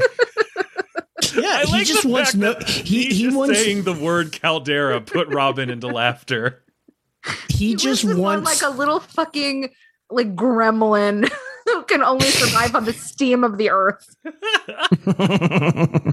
he he just wants a real life No Country for Old Men to happen where someone just finds a giant bag of money and out in the middle of nowhere in Texas. Just like oh Someone else finds a cattle gun. and he's like, "This is how I want my ending to be." I think he lives like Charlie lives. I think he lives in an apartment that is very dark. There's a pigeon that comes by. and he just sits around rereading the same boring essay about a boring book over Mhm. and over and over again. But it's not a boring to him. read- It is not a boring Mhm. essay about a boring book. It is like No, I get that. I get that. Yeah, but like It's his it daughter. just Yeah, yeah. it's his daughter. Correct. it's his daughter. It's his like, daughter. There's a certain point at which like his daughter's on the water. you murdered my and he's daughter. waiting for his pizza order. His order. Order. God. Okay. Anyways, Daniel, what what are you saying? Honestly, I don't know where I was going anymore. I, I, No, one thing that I enjoyed it reading this boring ass book. Okay. Anyway. Oh okay, yeah, yeah. Uh, up. Well, I was just gonna say that like it. There's a certain point at which like on the like seventh mention of Moby Dick, I was just like, I get it. There's art that's better than yours. I get it. I get it. You love dick. Let's move on. Robyn. Uh, okay, can we talk I about think- the Moby Dick thing here though? Because I, I would like Yeah, I'd to. Yeah, sounds great. so this sounds like a book that Brian would cream himself over because Moby he Dick. loves whaling. I do love whaling. Uh, there is a whaling museum in Massachusetts if you ever visit. I know. Um, I have. I was supposed to read this book in senior year of high school, and my dad had a stroke, and it was the only book I never read that I was assigned in high school. So I still have feelings about. I don't know the one that got away, the white whale. L O you're L. a white whale. Yeah, exactly. Moby Dick is literally my white whale, but I still haven't read any of it. Um, I enjoy it. what you what you read it? What about Yeah. you, Daniel? No, I haven't read it. Uh, I have. So you're I'm saying it's aware a of- boring book that you've never tried. Well, no, but I'm just saying that like I'm aware of it as a cultural artifact. I'm aware of the very boring chapters, all just about whales, and that people find mm-hmm. that interminable. And I understand the analysis that is being done here, but it's just like I don't know. I got tired of it. Okay. The, the references in the movie. Yeah, I got tired of the references. I and mean, it just, like, bangs you over the head. Yeah, and I I don't know. I just I didn't care about the Moby Dick stuff because also like I haven't read the book, so like it didn't really mean much to me. And like whatever. I get that it's not even really about the book. It's about his relationship with his daughter, who I hated, but whatever. Well, so did her mother, apparently. well, her mother was- thinks I think like the- pure evil, and I That I was, was, actually, the best twist, I think. Oh my god! Yeah, it was the it was the greatest. so in the movie, just for the audience to kind of remember, um, Brendan Fraser, you know, he's he left his wife and his daughter. He's trying to reconnect with his daughter. Turns out she's like a total termagant or whatever. Termagant? I don't know how to What? pronounce that. She's a Virago. She's a horrible kid. Um, What- and she's what to- are these What the words? fuck? What are, Are these these words? Jesus. no, they're English. Read a book. Robyn, you did not say any words that made sense just now. what is it? A, ter- a termagant? A termagant or a termagant. I can't. I don't And know she said a, a, a Virgo? A harsh-tempered or, Virago. overbearing woman? A termagant? Termagant? Yeah, you try it. It's a Virago, uh, whatever. I still don't know what a Virago is. Googling it, it's a company launch. I know what a uh, by Virgo the is. University of Florida. I'm a Virgo. termagant. In the Middle Ages, termagant or terv- tervagant was the name given to the god which European Christians believe Muslims worshipped. What? I don't think that's Okay, well, it was obviously the definition you read aloud a, a horrible woman. An imaginary Um, deity girl. of violent and turbulent character, often appearing in morality plays. So she's one of those too, because this is Yeah. definitely a morality play. So, points to me anyway. So, I get that she's this type of character. So, she comes into his life. She's totally verbally abusive to him, but he's so addicted to this abuse and wanting to connect with her that they forge this relationship. And he's constantly told that his, that, uh, you know, her mother does not want him to have a relationship with her. And so they, they have to do this whole like clandestine thing, um, you know, where he's tutoring her while trying to, you know, have a relationship with the daughter that he hasn't seen in like over a decade. And then finally, this like the mother comes to the house and you're like, oh shit, everything is just like blown up. Now he's never going to see his daughter again because, you know, the ex wife is going to be such a stereotype of an ex wife. And Samantha Morton comes like, you know, running in, like just kind of blows into the scene. and is like, I didn't want you to connect with our daughter because our daughter is a horrible person and I wanted Yeah. to protect you. Yeah, she And like took a like, picture of him. fuck? She took a picture of him, put it on Facebook, and was like, "There's going to be a grease fire in hell soon." Which can we just la- all laugh at this movie try to make us believe that a child is still posting something on Facebook? That's why I thought this Well, movie was set in like I don't know. 2012. like it Yeah. Yeah. the movie didn't make a lot of sense, but in that way. Um but my point is it's like Look, again, it's like, like, a this hip cool writerly kid, right? no, she's a, supposed to be like a goth kid or something. Um I don't think anyway, the reason She's just supposed up, to be a loner. Yeah. yeah, a loner who's just like nobody a, a likes termagant, her. A termagant. Termagant. Which usually that character she's just her Virgo. character. She's just her character in uh that Netflix show, I never saw it. Stranger Things. She's just her Oh, Stranger sorry. Things character. No. I'm kidding, but only a little. I mean, the funny never part once is listens that to Kate Bush. it's like a weirdly feminist thing to see a character like this who everybody hates and it's usually a boy that's like the weird loner kid that is uh that nobody you know can stand and this time it's a girl. Anyway what i'm trying to get at Yay, is that that whole sequence of i was trying to protect you and our daughter is horrible and you know you should have no relationship with her because she's going to eat you alive like again that's like a writerly irony thing that you know we're totally upending the audience's expectations and even though i know i was being extremely manipulated by this you know plot point i was still like oh this is interesting. And hey samantha morton like you're so lovely. And they have such a nice exchange in that scene like Yeah, they i have don't know this if there's really like, like, familiar warmth to them. yeah She was my favorite part of the movie. she was great She she is really good, and and like Robyn's saying, she diffuses a lot of that tension that you Yes. kind of expect. Um, even even at the point where, like, I love this little shorthand where she asks him. I can't remember what what she says, but she's like, "Do you have any?" Or something along those Yeah, lines. Do you have and, any? And he's, yeah, that's and- what and she it- says. and he's like he's like over over the kitchen sink and so she immediately goes gr- and grabs a bottle of vodka and you're just like oh shit like there is there is a real shorthand here that like they did not have like presumably they have not seen each other maybe in five years Yeah. maybe maybe more you know? And it's just like holy shit they are right back into their like old ways right? Um in a lot of ways. Um but it- they almost seem to bring out the good in each other in in some ways like during this time.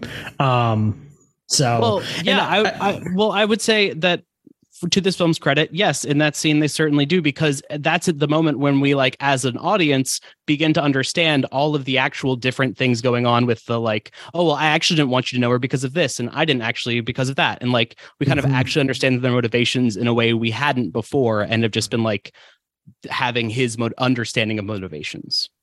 Mhm. Yeah, it, it's it, it it is that kind of troublesome thing where like people aren't talking to each other and they're talking, you know, past each other in sometimes and like this seems to be kind of like, you know, I asked you how your day is and you just, you know, don't tell me or you know i ask you how my daughter is all the time and all you say is good. And it's like yeah i tell you that because i don't, don't want to want you tell you yeah she is a monster. Like like what do you like and and that is such like a heartbreaking scene to like see him. But it it doesn't deter him. He's like, no, she's amazing.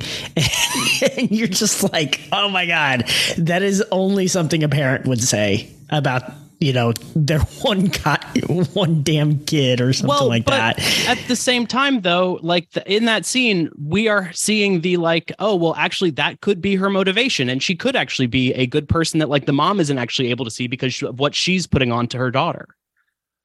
Sure. Yeah. Maybe maybe she's not seeing past what you know. She's she's kind of fallen into those rhythms, you And know, that means she's and she's possibly like projecting her own judgment of Charlie onto her daughter.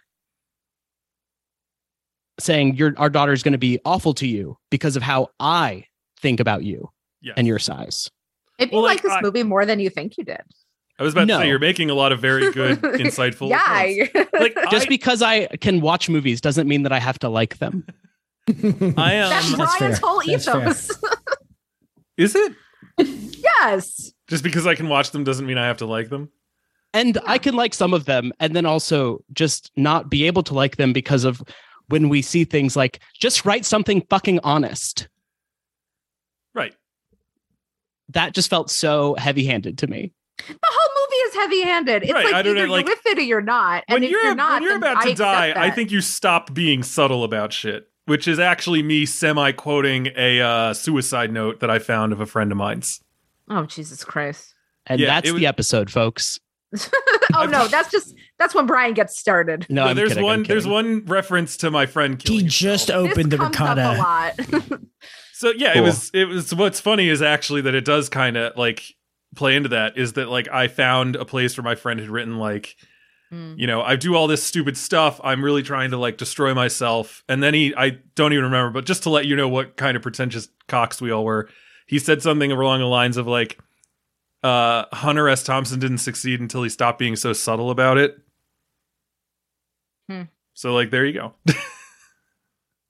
So, so we all probably agree to some extent that the writing may not be the totally best thing in the Well, movie. I like, I See, I think the writing's better than some of the The- other stuff. Oh, well, what I was going to say is maybe it's the acting that drew me the most into this film because I thought that Fraser uh, was really phenomenal. I mean, and I, obviously I have feelings about fat prosthetics and all of that, but he's Well, such like, what's the a delight. What's the I what what's the problem with fat prosthetics? Because we're not going to ask someone to endanger their life to put on that much weight, are we? Like, No, how else but to It does it? it sometimes looks silly, just like from a pure visual level.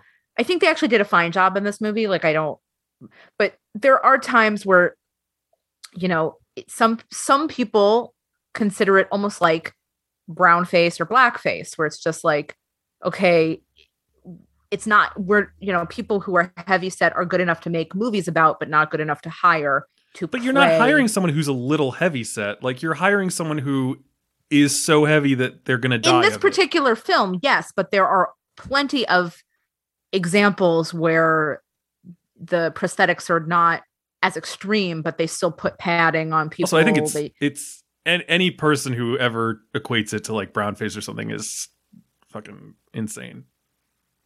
i mean i don't think it's i i think that there are power dynamics and cultural dynamics that probably make that an extreme comparison i do think that things like blackface brownface yellowface are more painful and more harmful than probably you know somebody in fat suit because of the different aspects of you know structural oppression blah blah blah Also, you're born a certain race or ethnicity.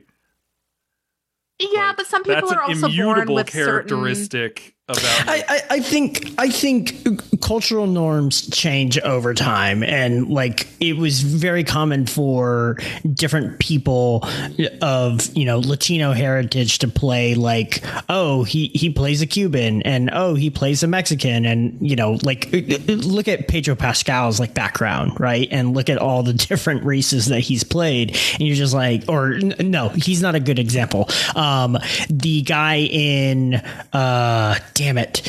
Um I- he had a Marvel show. He had a a, a uh Oscar yeah Marvel Isaac? T- Oscar yes. Isaac, yeah. Oscar Isaac has played like everything underneath the sun. And that is like even now there is still like grumblings about like really? Like See, I think the what are we doing? Like old So, Hollywood, like an I think the best- would play literally every. hey bradley I think- cooper is just put on a jewish schnoz to play like leonard bernstein nobody's gonna say shit about that I, think mean, the best comparison that. that feels weird.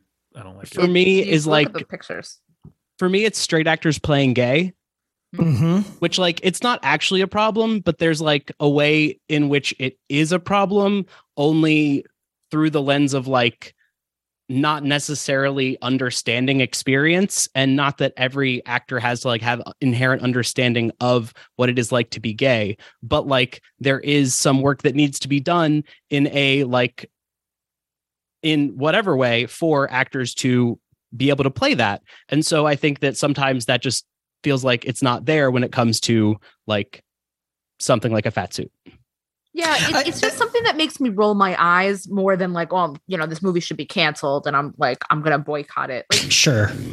and you're just like, okay, another one of these, whatever. And Yeah, I- I- sure, I there think- I think the fact a lot of there are probably not a lot of 600 pound working actors. Like that is also Well, true. but but that's that's that is that self fulfilling prophecy kind of kind Yes. of you know fallacy thing that's going on there, where it's like, yeah, we don't have a lot of obese actors because when we have an obese person on screen, a lot of times that person is portrayed by someone in a fat suit, and then it's just like it's it's this self perpetuating cycle, right? It's like why don't you know like Daniel's example about like having a, a straight person play a gay person? Well, but why don't we go get a gay actor, right? And I think the biggest thing is not necessarily why don't we do this instead of this. I think the issue is movies are a expensive medium and especially if you want to, them to be commercially viable. And the issue is a lot of that money is tied to straight white men in Hollywood, right? The financiers, and they're like, I don't care. Find me the best rated actor. And a lot of times, you know, that that draw, the audience draw is going to be again that self-perpetuating cycle. It's like, oh yeah, this guy had a had a Netflix show. He's hot. Let's let's put him in his and it's like, but he's straight. Who cares? And it's like, well, someone cares. like you and you know? McGregor playing Halston. Yeah. I- I- I mean, yeah. Your That's a great boyfriend, example. You and McGregor. I love him. i mean Halston. ryan murphy Who's loves Halston? loves straight men so God, yeah. again, you're the most cis het man that's ever existed. Halston, the designer, the fashion designer. yeah did you not watch the oh. tv show where they said the word halston every five Have minutes you never heard of Halston, the fashion designer? No, I've never. I it's, you keep saying I am a, a straight man, so like, yeah. Until the TV show, I had never He'll heard of him. expound But yeah. on whaling, y'all. Just Again, I am a straight man, and we all want to destroy large animals. and we all want to harpoon the bitches. Yeah. That's- Um, brain juice. Gotta get that brain juice. Nom nom nom. I'm gonna live forever. mhm. No, but I, I- I Do you think definitely take have to like, have like Daniel's one dose example. of brain juice, or do you think you have to take it like over and over and over again? Oh, we're talking about the Avatar thing, Daniel. Do you have you seen that Movie? i didn't see this i didn't see the new one no Oh, so you don't know about Okay. the, the whales with uh, immortality juice in their brains? No, but uh so this movie so Avatar 2 is Moby Dick. It is actually Free Willy. It is Okay. literally more Free Willy, than Moby and Free Willy is being hunted because it First has of all, some. its name oil isn't in Free its Willy. brain. Its name is Willy, and they're trying to free the whale that is named No. Willy. No, Free Willy. His name is Free no. Willy. Well, but God damn it, The dragon is not named Pete. Pete But is Brian- the boy. The dragon but is Brian, I, I hate to break it to you though, but once they have freed him, he, he is free Willie. Yeah, Right, exactly. that's still not Yeah, his name. That is a descriptor. so there's there's Free Willy, the Willy who's been freed. There's Free Willy, the name of the movie, and then there's imprisoned Free Willy, which is when Willie's in, in whale jail. Exactly. That's like Free Willy the third. Incarcerated Free Willy. Pre free Will- Willy. Pre- Free, free, free, free Willy. So in Incarcerated this uh, William. movie, in in Free Willy, the colorful one, they uh lobotomize this whale creature, and out comes this like pouring of just pure melted blubber out of its Beautiful brain. glowing piss. Everybody Yeah. starts smelling like Right, ambergris. Yeah. It's basically ambergris, and they're like, mm, "This is like we're gonna send this back home." And what does it make you more immortal? no, they're like this, this, this. Uh, you know, it's what Peter Thiel does to young boys. Like, Yes, So they get- exactly. So they get So they, they they- drill into its brain. This is like a whale-sized whale. It is like not like a small whale. There's it's like a group of people standing in its whale sized jacked whale. open mouth, Yeah. And they pull from its brain like It's a like soda Pinocchio. can's worth. They pull a soda can's worth of this glowing piss liquid. And the guy just says offhandedly, This is why we're here. This stuff stops human aging. End of explanation. Oh, wait, And they so- say that that's, that's that's all we get. That's why they're killing the whales. So they're killing the whales because they're amber greedy. Yes. no one is I, I. I, I get it. I get it. it was a little too much of a stretch for me. I, I understood, but I It, refused. to it laugh. works for me. It's fine uh, as far as puns go. So, yes, No one's gonna be bailing you out. God, this is hurting me. Anyway, so speaking of whales, um, back to the whale. I forgot I just how don't. we even I got don't. started on the I brain think that juice. uh, to, to go back to what we've been talking about. While, while before we move on to whatever we might be moving on to, I just like, I there there are overweight actors in Hollywood. I don't think you're gonna like consistently employ someone who's 600 pounds, and I I don't for I don't see any issue not asking. Okay, someone not to that on Chrissy I- Metz is as- six hundred pounds, but she she has a career. She is probably honestly like in terms Chrissy Metz, who's oh Jesus, she is her on This Is Us. Okay, She plays a large woman who is supposed to have some kind of weight loss surgery at the very start, like in the first season of the show. And then she ends up having, you know, like legitimate storylines not related to her weight, uh, like her career and her marriage and her children. And What a And novel sh- idea. yeah, no kidding. I, I, it's like revolutionary, honestly. Um, and she's a bigger a- actress than we typically see, even among like plus size actresses. Um, I don't, I, I couldn't even. d- It's it would not be fair of me to guess her weight or guess her uh, size, but, But she's we're gonna do it generally like a bigger woman. um, but she does have a career. You know, she's been in other things besides This Is Us. She has a, a large fan base. Um, she is a working actress who could probably be in a role like this although i don't i don't think she could play you know somebody who's 600 pounds without prosthetics herself. Uh, and she actually did use prosthetics when she was playing when she was on american horror story freak show in which she played a member of the freak show. Um Ugh. yeah talk about yeah well anyway That ryan murphy. Ryan Um, goddamn Murphy. yeah back to him. So so there are actors out there uh they're just you know we're talking about like a population of one or two Right. It's like sometimes you have to forego the identity route to the uh who's the best actor for the role route. Mhm. Mhm. And that's okay. Yeah. Uh, when it comes to things like this for me as a fat gay. I am fine with this. Also, I'm happy for Brendan. I have enjoyed him on Doom Patrol, and so I'm glad he's getting to do have more work. I love him. I like he is probably a lock for the Oscar at this point. Um I mean, who's his competition? well Austin Butler. It- hold on, hold on, real quick. D- Daniel, did did you you liked his performance? I didn't hate it. You didn't hate it. Okay. I, it's not like I was like, oh God, yes, he needs the award. But honestly, sitting here, I'm like, oh, there's n- who else would get it? Um, okay, lasagna. Let's get out of here. All No, we're not talking about more lasagna. Is there anything else that we want to talk about? I don't know. I feel like we've we've uh, we've meandered around. a lot. Ricotta. No, we're not talking about more ricotta. I think our feelings are very clear on this and it was a very interesting discussion and it made me think. Think about what? It made me think about more deeply about the film than I probably thought when I was watching it. I don't think my opinions changed, but I also think I have a better understanding of some of the cues and cultural I don't know, like aspects of this film that I understood but didn't really like deeply think about at the time. I understand better why it's for others. Mm-hmm. Yeah, I I, uh, I would like to see like just I don't know. It, it, it's funny because I think a lot of people are like, this should just be better. And for some people, it's working, and for some people, it just flat out isn't.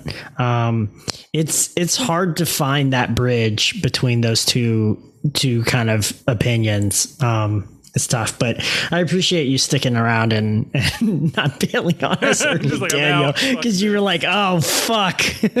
no, it's been fun. I enjoy fighting and having an opinion that is not shared with the group, especially when it's the correct one.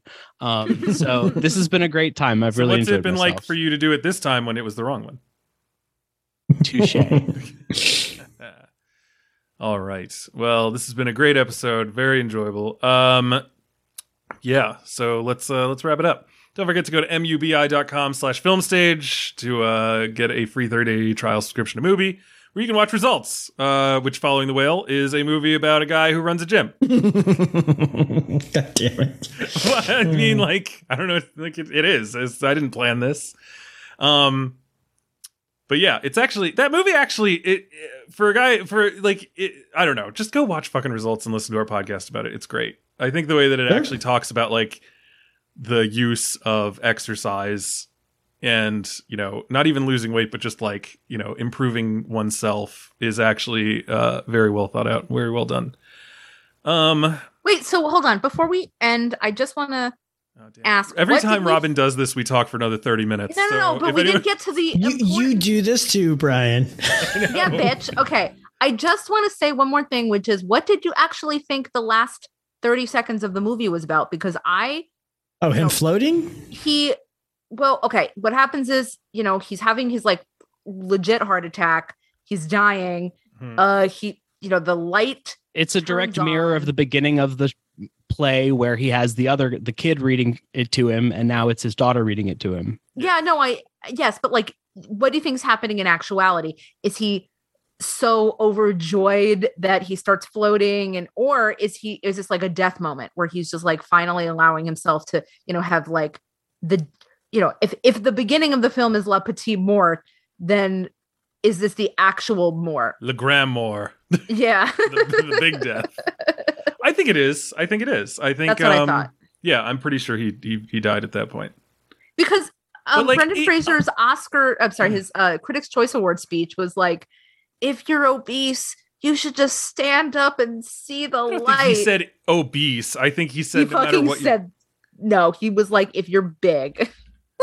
All right, I'm looking this up because It was not. It was. It made me cringe a little, but I mean was like, so you want everybody to see the light and die?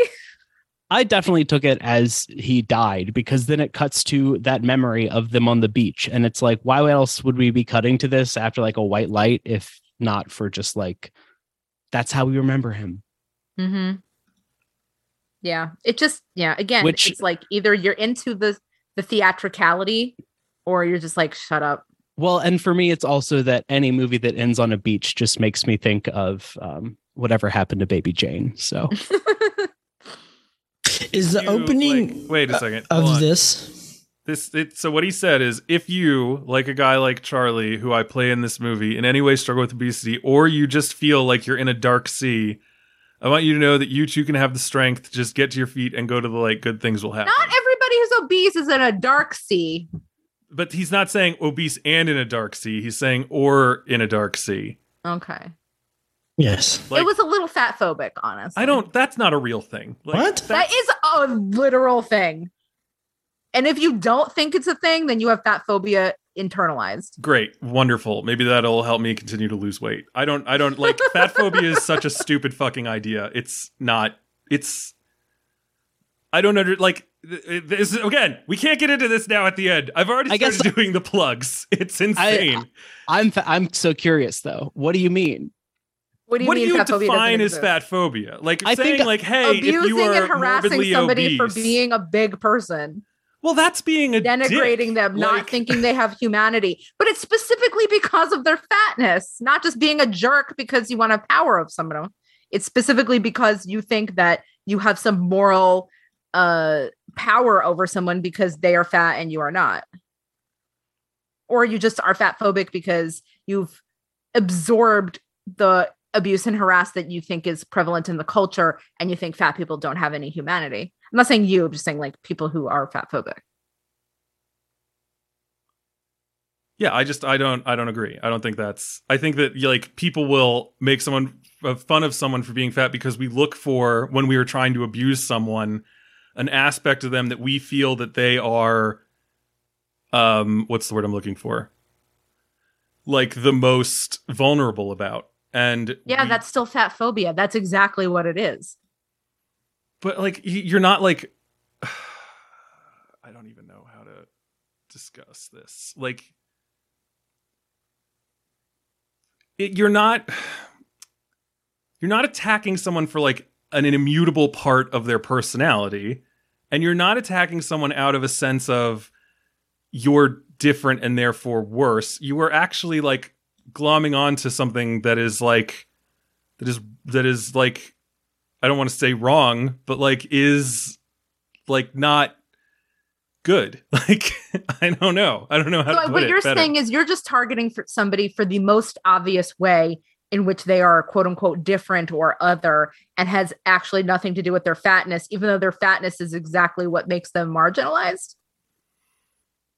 Yeah, probably. Like I just don't think that the concept of someone being fat phobic Because Like, most sure people are fat phobic. That's why you feel that way because it is so prevalent in our culture. Well, that's a convenient way to completely It does- like it- ruin it- an argument. Like I it does. I But I'm just saying, like, because it is so pervasive. because it's don't not see good to be fat. Like it is that's like saying cancer phobic. That like, is the weirdest. But that is actually, first of all, It feels that like is what you're defined in all sorts of ways.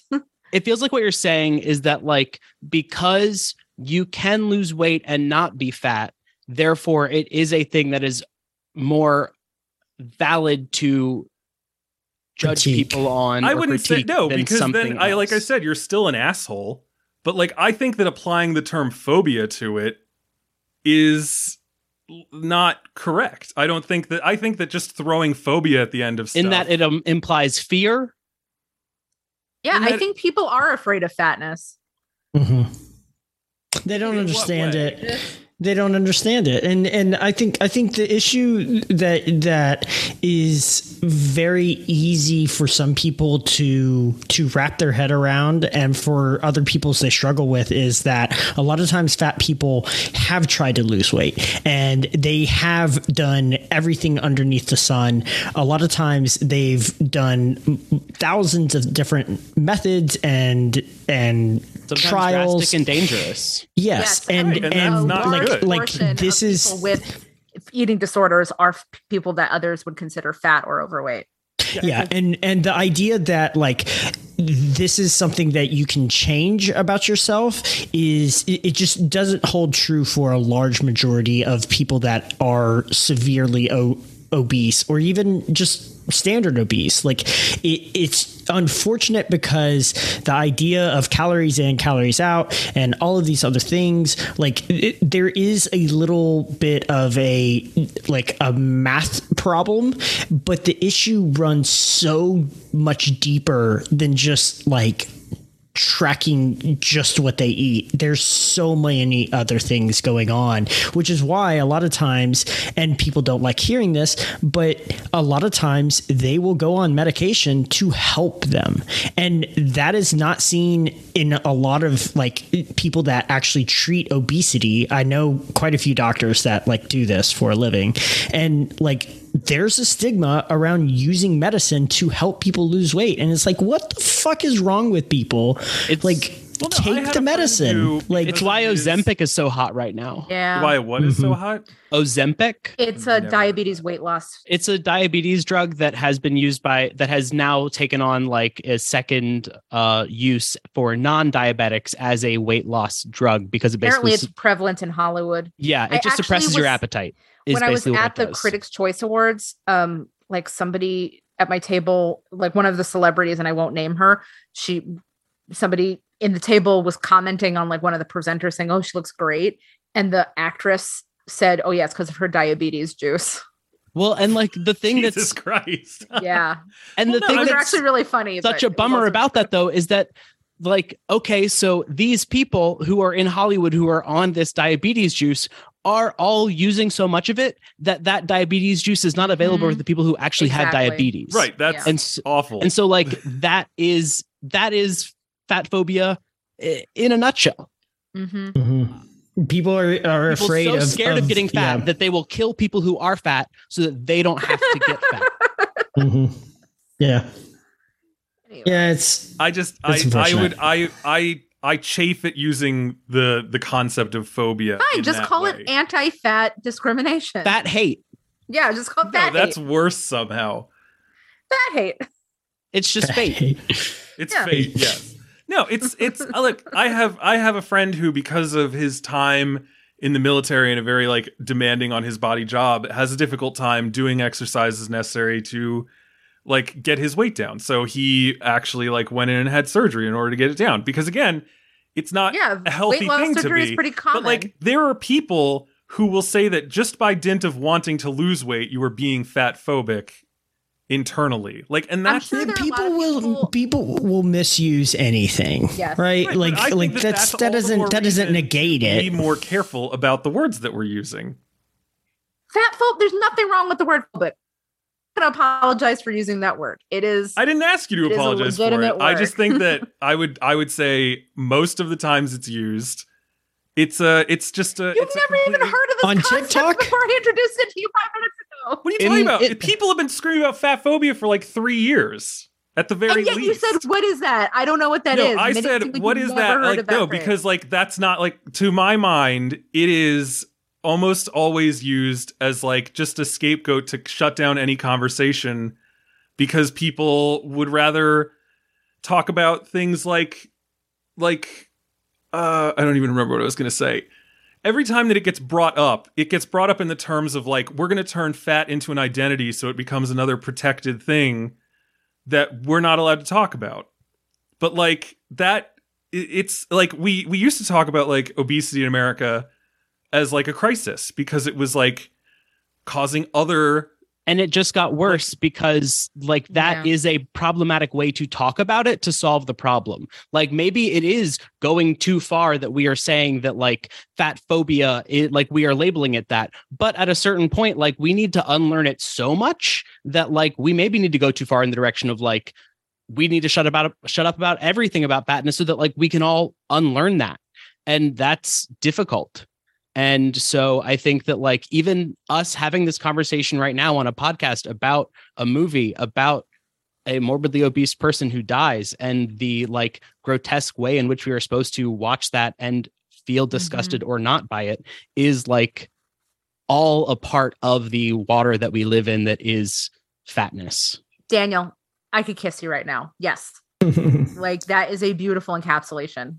Beautiful. But so how do you what do you mean by like going in the complete opposite direction or like that's the water that we swim in that is because we shouldn't be necessarily talking about this in terms of like Daniel said, like crisis, because then that becomes uh, that it becomes a stress factor that adds to the way that that that, essentially worsens the and problem. yeah, it exacerbates it as opposed to makes it better because you know what stressed people do is they cope with stress in unhealthy ways such as eating overeating. And so if you are letting someone who is obese know that this is an epidemic in america that is not a non-stressful situation. Right, but then how do you talk about it in a way that addresses the issue and seeks a solution if you say that asking people to lose weight is fat phobic? because maybe we need to talk to them about something besides their fatness. Yeah like it's not it, maybe it's not really about the fat but maybe it's about the nutrients that you Well, and it's not even, I'm not even saying like we talk to them about the food they eat. Fatness, uh, if you are struggling with obesity or with some overweight issues that you can't deal with, that is a psychological issue that you need to Mhm. talk about because it's not about the food. It's about something else. Oh, That's yeah, always what it is. I mean, like most of my weight gain is because of like an insane amount of depression. Like, Right.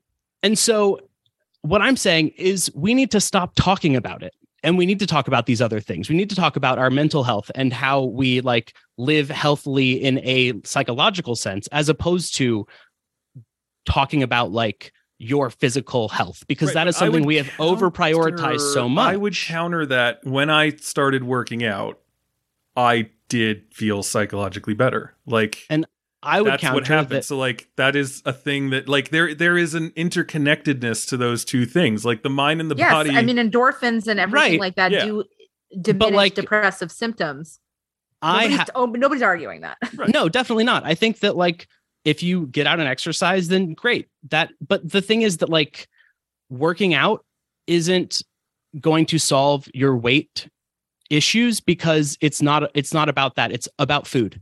And That's that can always also what it become is. an addiction too like a lot of people over exercise as part of like say an eating Yes. disorder They go in the opposite No, direction. you, anything Yeah. can be disordered if you if you do it too much. Which honestly, if you recall, Bill, like I don't know when I first started, or not when I first started working, it, but later on, I was like, legitimate question: Is it possible to drink too much water? Mhm. Like, i remember us Yeah. talking about that The answer yeah, is I- yeah, and in fact, uh, more people have issues with over hydration than they do actual dehydration. Yeah, that's precisely. that's a very common myth that like oh people like actually get it dehydrated. No, 'cause usually it's like, the "Oh, opposite drink direction. Cups of water a day, but it's like if you eat a cucumber, like there's water in that. Like you need to, Yes. you need to intake water, but like it doesn't have to be in that way. And that's like that's the thing is like we think about things all wrong because our brains are wired for a survival state that we're no longer really in. And But I think what Daniel's Daniel's ultimately like hinting at and and kind of like pegging is that depression or all. pegging. God all- damn oh, it! Jesus. God damn it! You know, Bill said it, and I was like, "Robyn is gonna pounce on this. She's gonna. i'm gonna pound that thing She's Not on it. She's gonna Pinocchio all over it.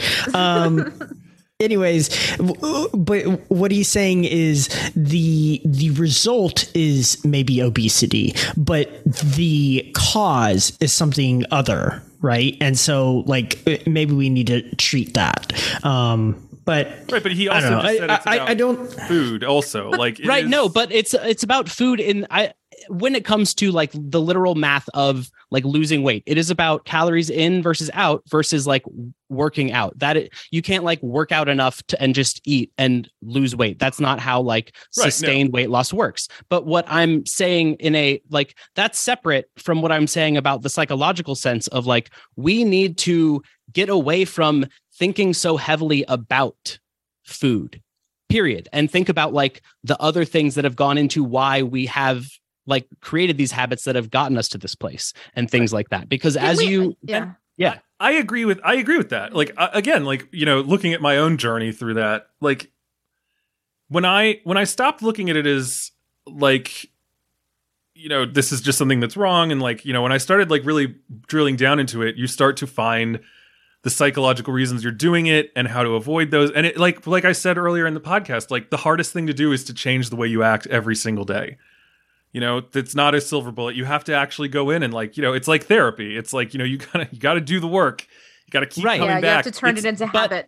and But- but, but the thing okay, is that it's well- so it's therapy though. Can we that's the thing just is stop it's pretending for a second that this is an, a totally individual problem? Because we do put a moral emphasis on the way that people would quote unquote treat their bodies. When when we in fact live in a food and economic system that makes it very prevalent to eat foods that are actually really hard for the body to process. So it, it's yeah you can say to somebody like yeah just go to the farmers market just you know eat sustainable foods like that's going to fix all your problems but we we don't live in a society that can financially manage that we have been handed a, a structure in our food system Well, that I makes can't it even. very very I difficult can't even imagine what my life with my daughter would be like if I had to like go into an office every day. I'm fucking fortunate as fuck that I get to stay at home because that means I can like make meals for us. yes and Like, actually and i lost is- 20 pounds during the pandemic because of partially because of that because i was finally getting sleep because i was finally drinking enough exactly. water because i was finally like you know cooking for myself in a way that didn't feel like i was in a rat race This But actually- is not just a me problem Right, this, this is folds- a society problem I'm gonna. This folds back into like our "Don't worry, darling" discussion of like Yeah. you know there, there has been a sh- there's oddly enough there's been a shift in the last like you know I don't know let's say sixty to seventy years wherein there is just more of a stress on every single member of the household and there is just like no sense of like like balance. Like you know you know like if if i had to if i if i as a single dad had to go to work and then pick my daughter up and then come home and probably get home at like 6:30 like at that point like am i going to cook a meal? Like no fuck no. And i'm i'm not i know my brain. I'm not going to be able to like meal prep a bunch of sous vide bags or slow cook things that I'm going to leave in plugged in all the time. Speaking of This Is Us, that's how you burn a house down and kill your dad. Um, Mhm. Spoilers. Spoilers for This Is Us, a, a a TV show that I'm not sure is even still on anymore. It is Um, it ended. like probably like five years ago. Um, The Last of Us is on. yeah, I played that game. I don't need to watch that TV show. That that game was a TV show. Um, Yeah, I listened to enough game review podcasts that I don't even need to play it. I mean, yeah, there you go. Um, You can.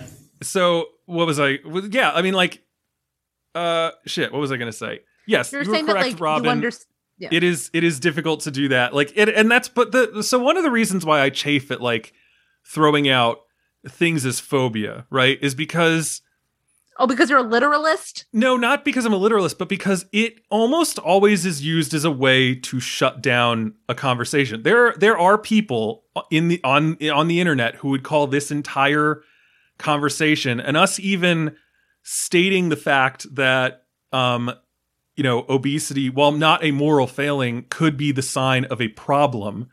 And speaking of it in any way that is negative is fat phobic. And the reason that you use that word is because you don't want the conversation to continue.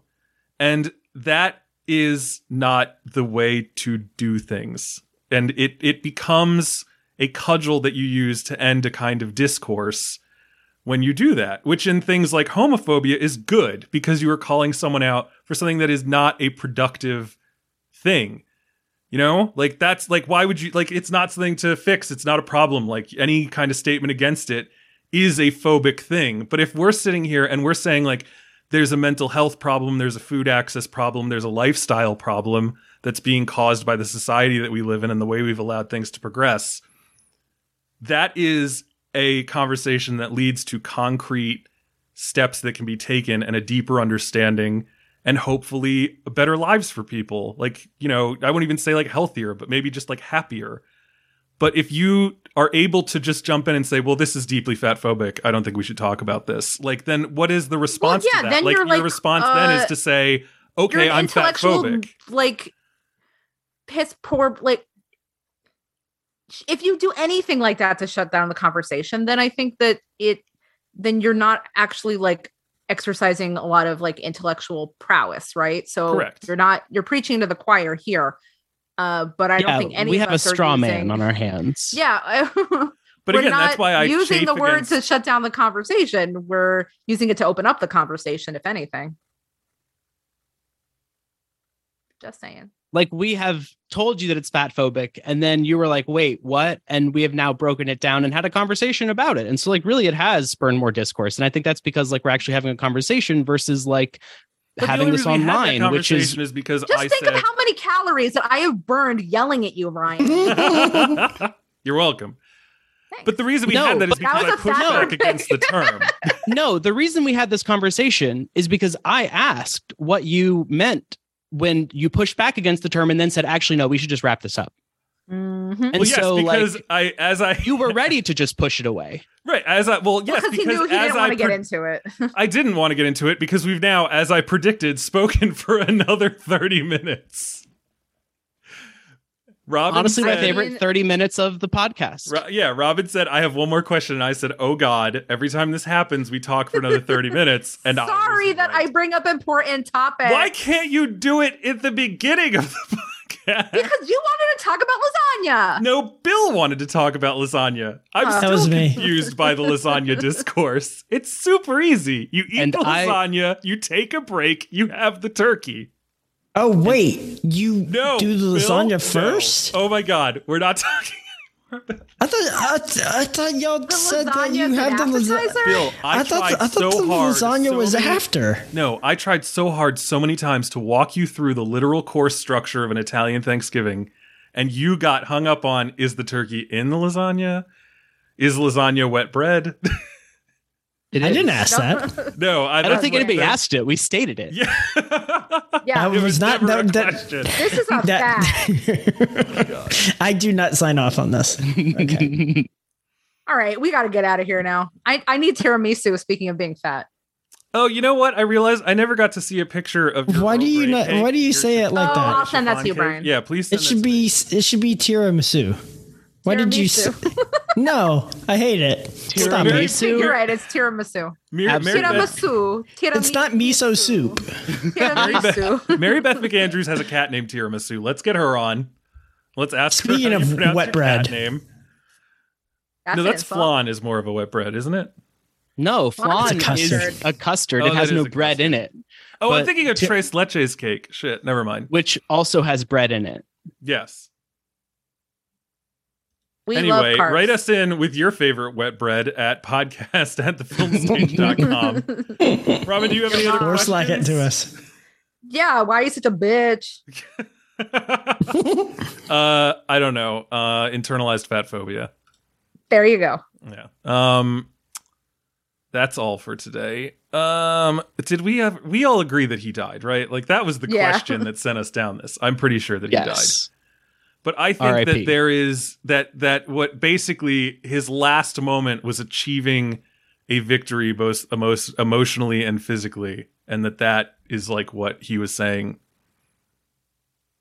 in in his speech. And he he was coming from a place where he like you know he was saying that before that that he was like in the wilderness that like you know he needed something to draw. Yeah, him I'm not and, shitting yeah, on him. Like, yeah, it's a nice sentiment. It's just also a little bit like fat phobic. all. It's a little bit like all fat people need to just fix them their shit. I don't know. There's, uh, you know, and also fat fit fatness But is he's not a saying- monolith. He said like, struggle with obesity. So if you fully accepted it and you're not struggling with it, he ain't talking to oh you. Oh my god! Stop being Robyn- a little semanticist. Robyn, I hate to break it to you, but actors aren't the smartest people. Oh, you know what? That is true. oh, my final question. So diabetes juice. So this medicine is not like a pill; it's a juice. It's a it's I an know, I- injection. Oh, it's an injection. Okay, yeah. I guess that's a juice. Yeah. What?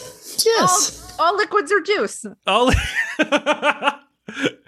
All right, all liquids are juice. So if you've got wet bread, you've got juice bread. Um, write us in with your favorite juice breads. Ricotta is juice. Ric- is a suspension within a juice, right? It's utter juice. Utter juice. Oh, That's Jesus. utterly amazing. Oh. Is more like okay. Lasagna. I'm fucking, you know, Daniel, thank you so much for putting up with this goddamn nonsense. No, I had a lot of fun. Thank where, you for having me. Where do you me. live? Are you on the East Coast? Yeah, I'm in Brooklyn. All right, yeah. So you, me, and Robyn are all in the same time zone. So it's ten thirty. I think it's time to stop. Yeah. Oh, we're in Get Brooklyn. out of here. Uh, Crown Heights. Oh, okay, nice. All right. I have to wake up at 5 a.m. So Why? Yeah, let's get going. Yeah. All because. I have to coach. All yeah, right. he does CrossFit. This was like the whole thing about Bill's like knowledge about this is that he's part of the like weight loss cult. He's Or part of the end. Yes, he's Which damn being it! Don't, and don't, funded don't entirely call by me fat that. phobia.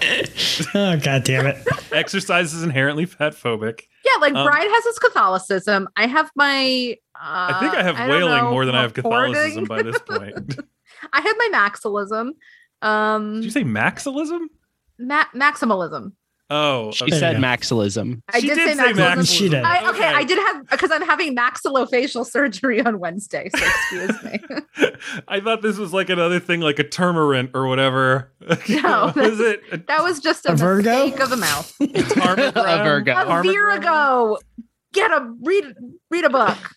I read don't know what books books. you're reading, Robyn. I don't know what yeah, books you're reading. I don't know I either. I just either. read Janice Dickinson's memoir. I am that much smarter now. A now. turmerant also appears to be some sort of lizard bug from Warhammer 40k. So maybe we can look forward to seeing that in Henry Cavill's new Amazon Prime show. Ah, yes, Yeah, Henry is it- Cavill's new project that has no creative team attached to it because no one actually wants to work with him. yeah. because he dares to let I don't know. I've lost the the thread on that whole I'm so sad because uh, he is my hot dumb boy, and I loved The Witcher, but uh, he's awful. He's supposed to be pretty toxic to work Yeah, with. he's like a toxic misogynist. So my understanding was that he was just upset because the writers were trying to get away from the source material. So of course all the fanboys love him, but I don't know what any Well, of that means. So Spoiler alert: the fan material is, I mean, the source material is terrible. The Witcher? Yeah, that book is Yeah. that book is bad. Oh, it right, is it was it a book. not easy to it's read. known to be bad. Well, it's in like Yeah. Polish, isn't it? Like, you know. Well, no, like there's- the- there's the writing, first it's- hurdle. Yeah, that's that's it exactly. We just we all hate it because of the Polish. Yeah. I picked it up. None of us it can wasn't in read it. English. It was so hard to read. Yes, down with all of these books in different languages. Oh man. Anyway, so this has been yeah. uh, a, a roller coaster ride. To anyone out there who's still listening, thank you and why. Um, well, I've already done our plugs, I think, right? I did Mubi before Robyn was like, let's talk for another 30 minutes. But anyway, Mubi, mubi.com slash film stage, patreon.com slash the film stage to give us your money. Uh, Robyn, what are we talking about next? I think we're gonna do a knock, knock at the cabin as our next film, but we'll see. Fuck yeah. All right. Just saw a preview for that. Yeah, I'm a I'm a fan of new M Night, so I'm a I'm I'm I'm all over it. I also really like uh what's his face? The Harry Potter kid? No, no. Dave Oh, I forgot Rupert Grint is in this. Yep. Oh, I okay. I was like, was Dave Batista in Harry Potter? 'Cause I do like Dave Batista. I almost said John Cena. I was gonna say I was gonna say that he was Hagrid, but uh John R.I.P. Cena. Robert Coltrane Oh, or man. R- Yeah, Robbie. Robbie. Coltrane. Yeah. Robbie. yeah, John Cena is in the movie, Robbie. but uh true to form, you can't see him. Uh, Jesus Christ! I I still like. I hear that joke and I'm just like, uh, You know, what it's are we doing? It's coming As as the a time. society, Just why, like why did this Robyn is, happen? apparently. Okay, shut up. I need to watch a This YouTube metaphor. breakdown on like what what that whole thing is because I just like you can't see me, but I can, so I I don't understand what's going on. It's a headspace psychological thing. Let's leave. Let's. It's over. Um, I think we're at the point where I ask people to uh tell us where they can be found online. So Daniel Schroeder, where can you be found online between now and the next time that you're on here? If you ever want to come back. Sure thing. Uh, my I'm on Twitter uh, at rough shrade that, but that's spelled with an A. S C How dare you? for the wordplay. It's for the pun. So um, it's a gay pun, so you might not get it. But it's rough uh, trade. I yeah. know it. Don't don't. You know. Come on. Give me some credit. I know some things. So yeah, that's where you can find me.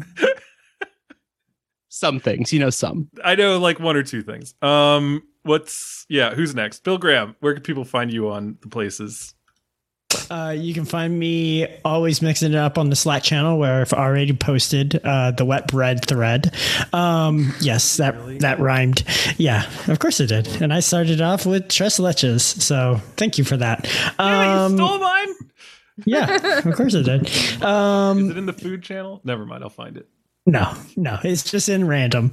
Um, uh, you can also find me on Twitter at CableBFG, but I don't tweet very much, uh, especially since that's apparently still a dumpster fire right now. Uh, I am not joining TikTok anytime soon.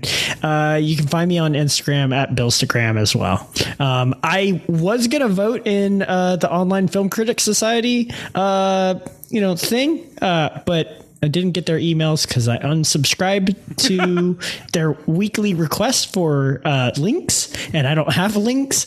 So I think I unsubscribed from my awards ballots as well. uh, so that's a thing. Hopefully. Hopefully, I didn't fuck that up too much. So, uh, look forward to seeing what my It'll be a surprise. to It'll be yes. Even the nominations uh, will be a surprise to me. I'm So, surprised yeah. that uh, un- like it's not like Robyn where she received like a gilded letterpress invitation to arrive. Robyn, where does the where does the voting take place? Is it like a nice place or is it like a weird concrete square? Uh, this one happened at the M- one of the MIT uh, school buildings, so like basically a classroom. No, so concrete square it is. All right. Well, Robyn Yeah. Bahr, where can people find your your work online? Uh, you can find me on Twitter at R O B Y N B A H R. And you can also find me on Letterboxd at the same name. And you can sometimes find my writing at the Hollywood Reporter. Uh, just did a review of the Sundance documentary on the Indigo Girls, which I really love. So you can check out my review. I love them. Great doc. Enjoyed that film. Can't wait to watch it. It was fun. Can't wait. Also, um, Is that green or blue? what? It's a it's a blue. It's a blue purple. It's a blue purple. Okay. You don't know what indigo is? I'm just trying to categorize it. It's ro- it's the eye in Roy G. Biv in a rainbow. It's the second to last color in a rainbow. Well, Biv isn't really Biv anymore. Oh man, man! First Pluto, now Biv. What is it now? Well, indigo is just it, it indigo is not a color we care about anymore. Yeah, I agree. Wow. It's just blue purple, It had to indigo. Yeah. like we do. We're bad guys. I'll kill you, Bill. Um, so as for me, I can be found uh, on my uh, my Twitter's at Brian Jeroen, Facebook Brian Jeroen, uh, Letterboxd Brian Jeroen, everywhere Brian Jeroen. Um, deeply, deeply uh, uncreative when it comes to usernames. Also, uh, don't forget that you can find every episode of this year podcast over at thefilmstage.com. And, uh, you know, if, if, you want to have some whiskey that I made, go to inkwellwhiskey.com. So thank you very much, and gentlemen, for joining us, and tune in next time.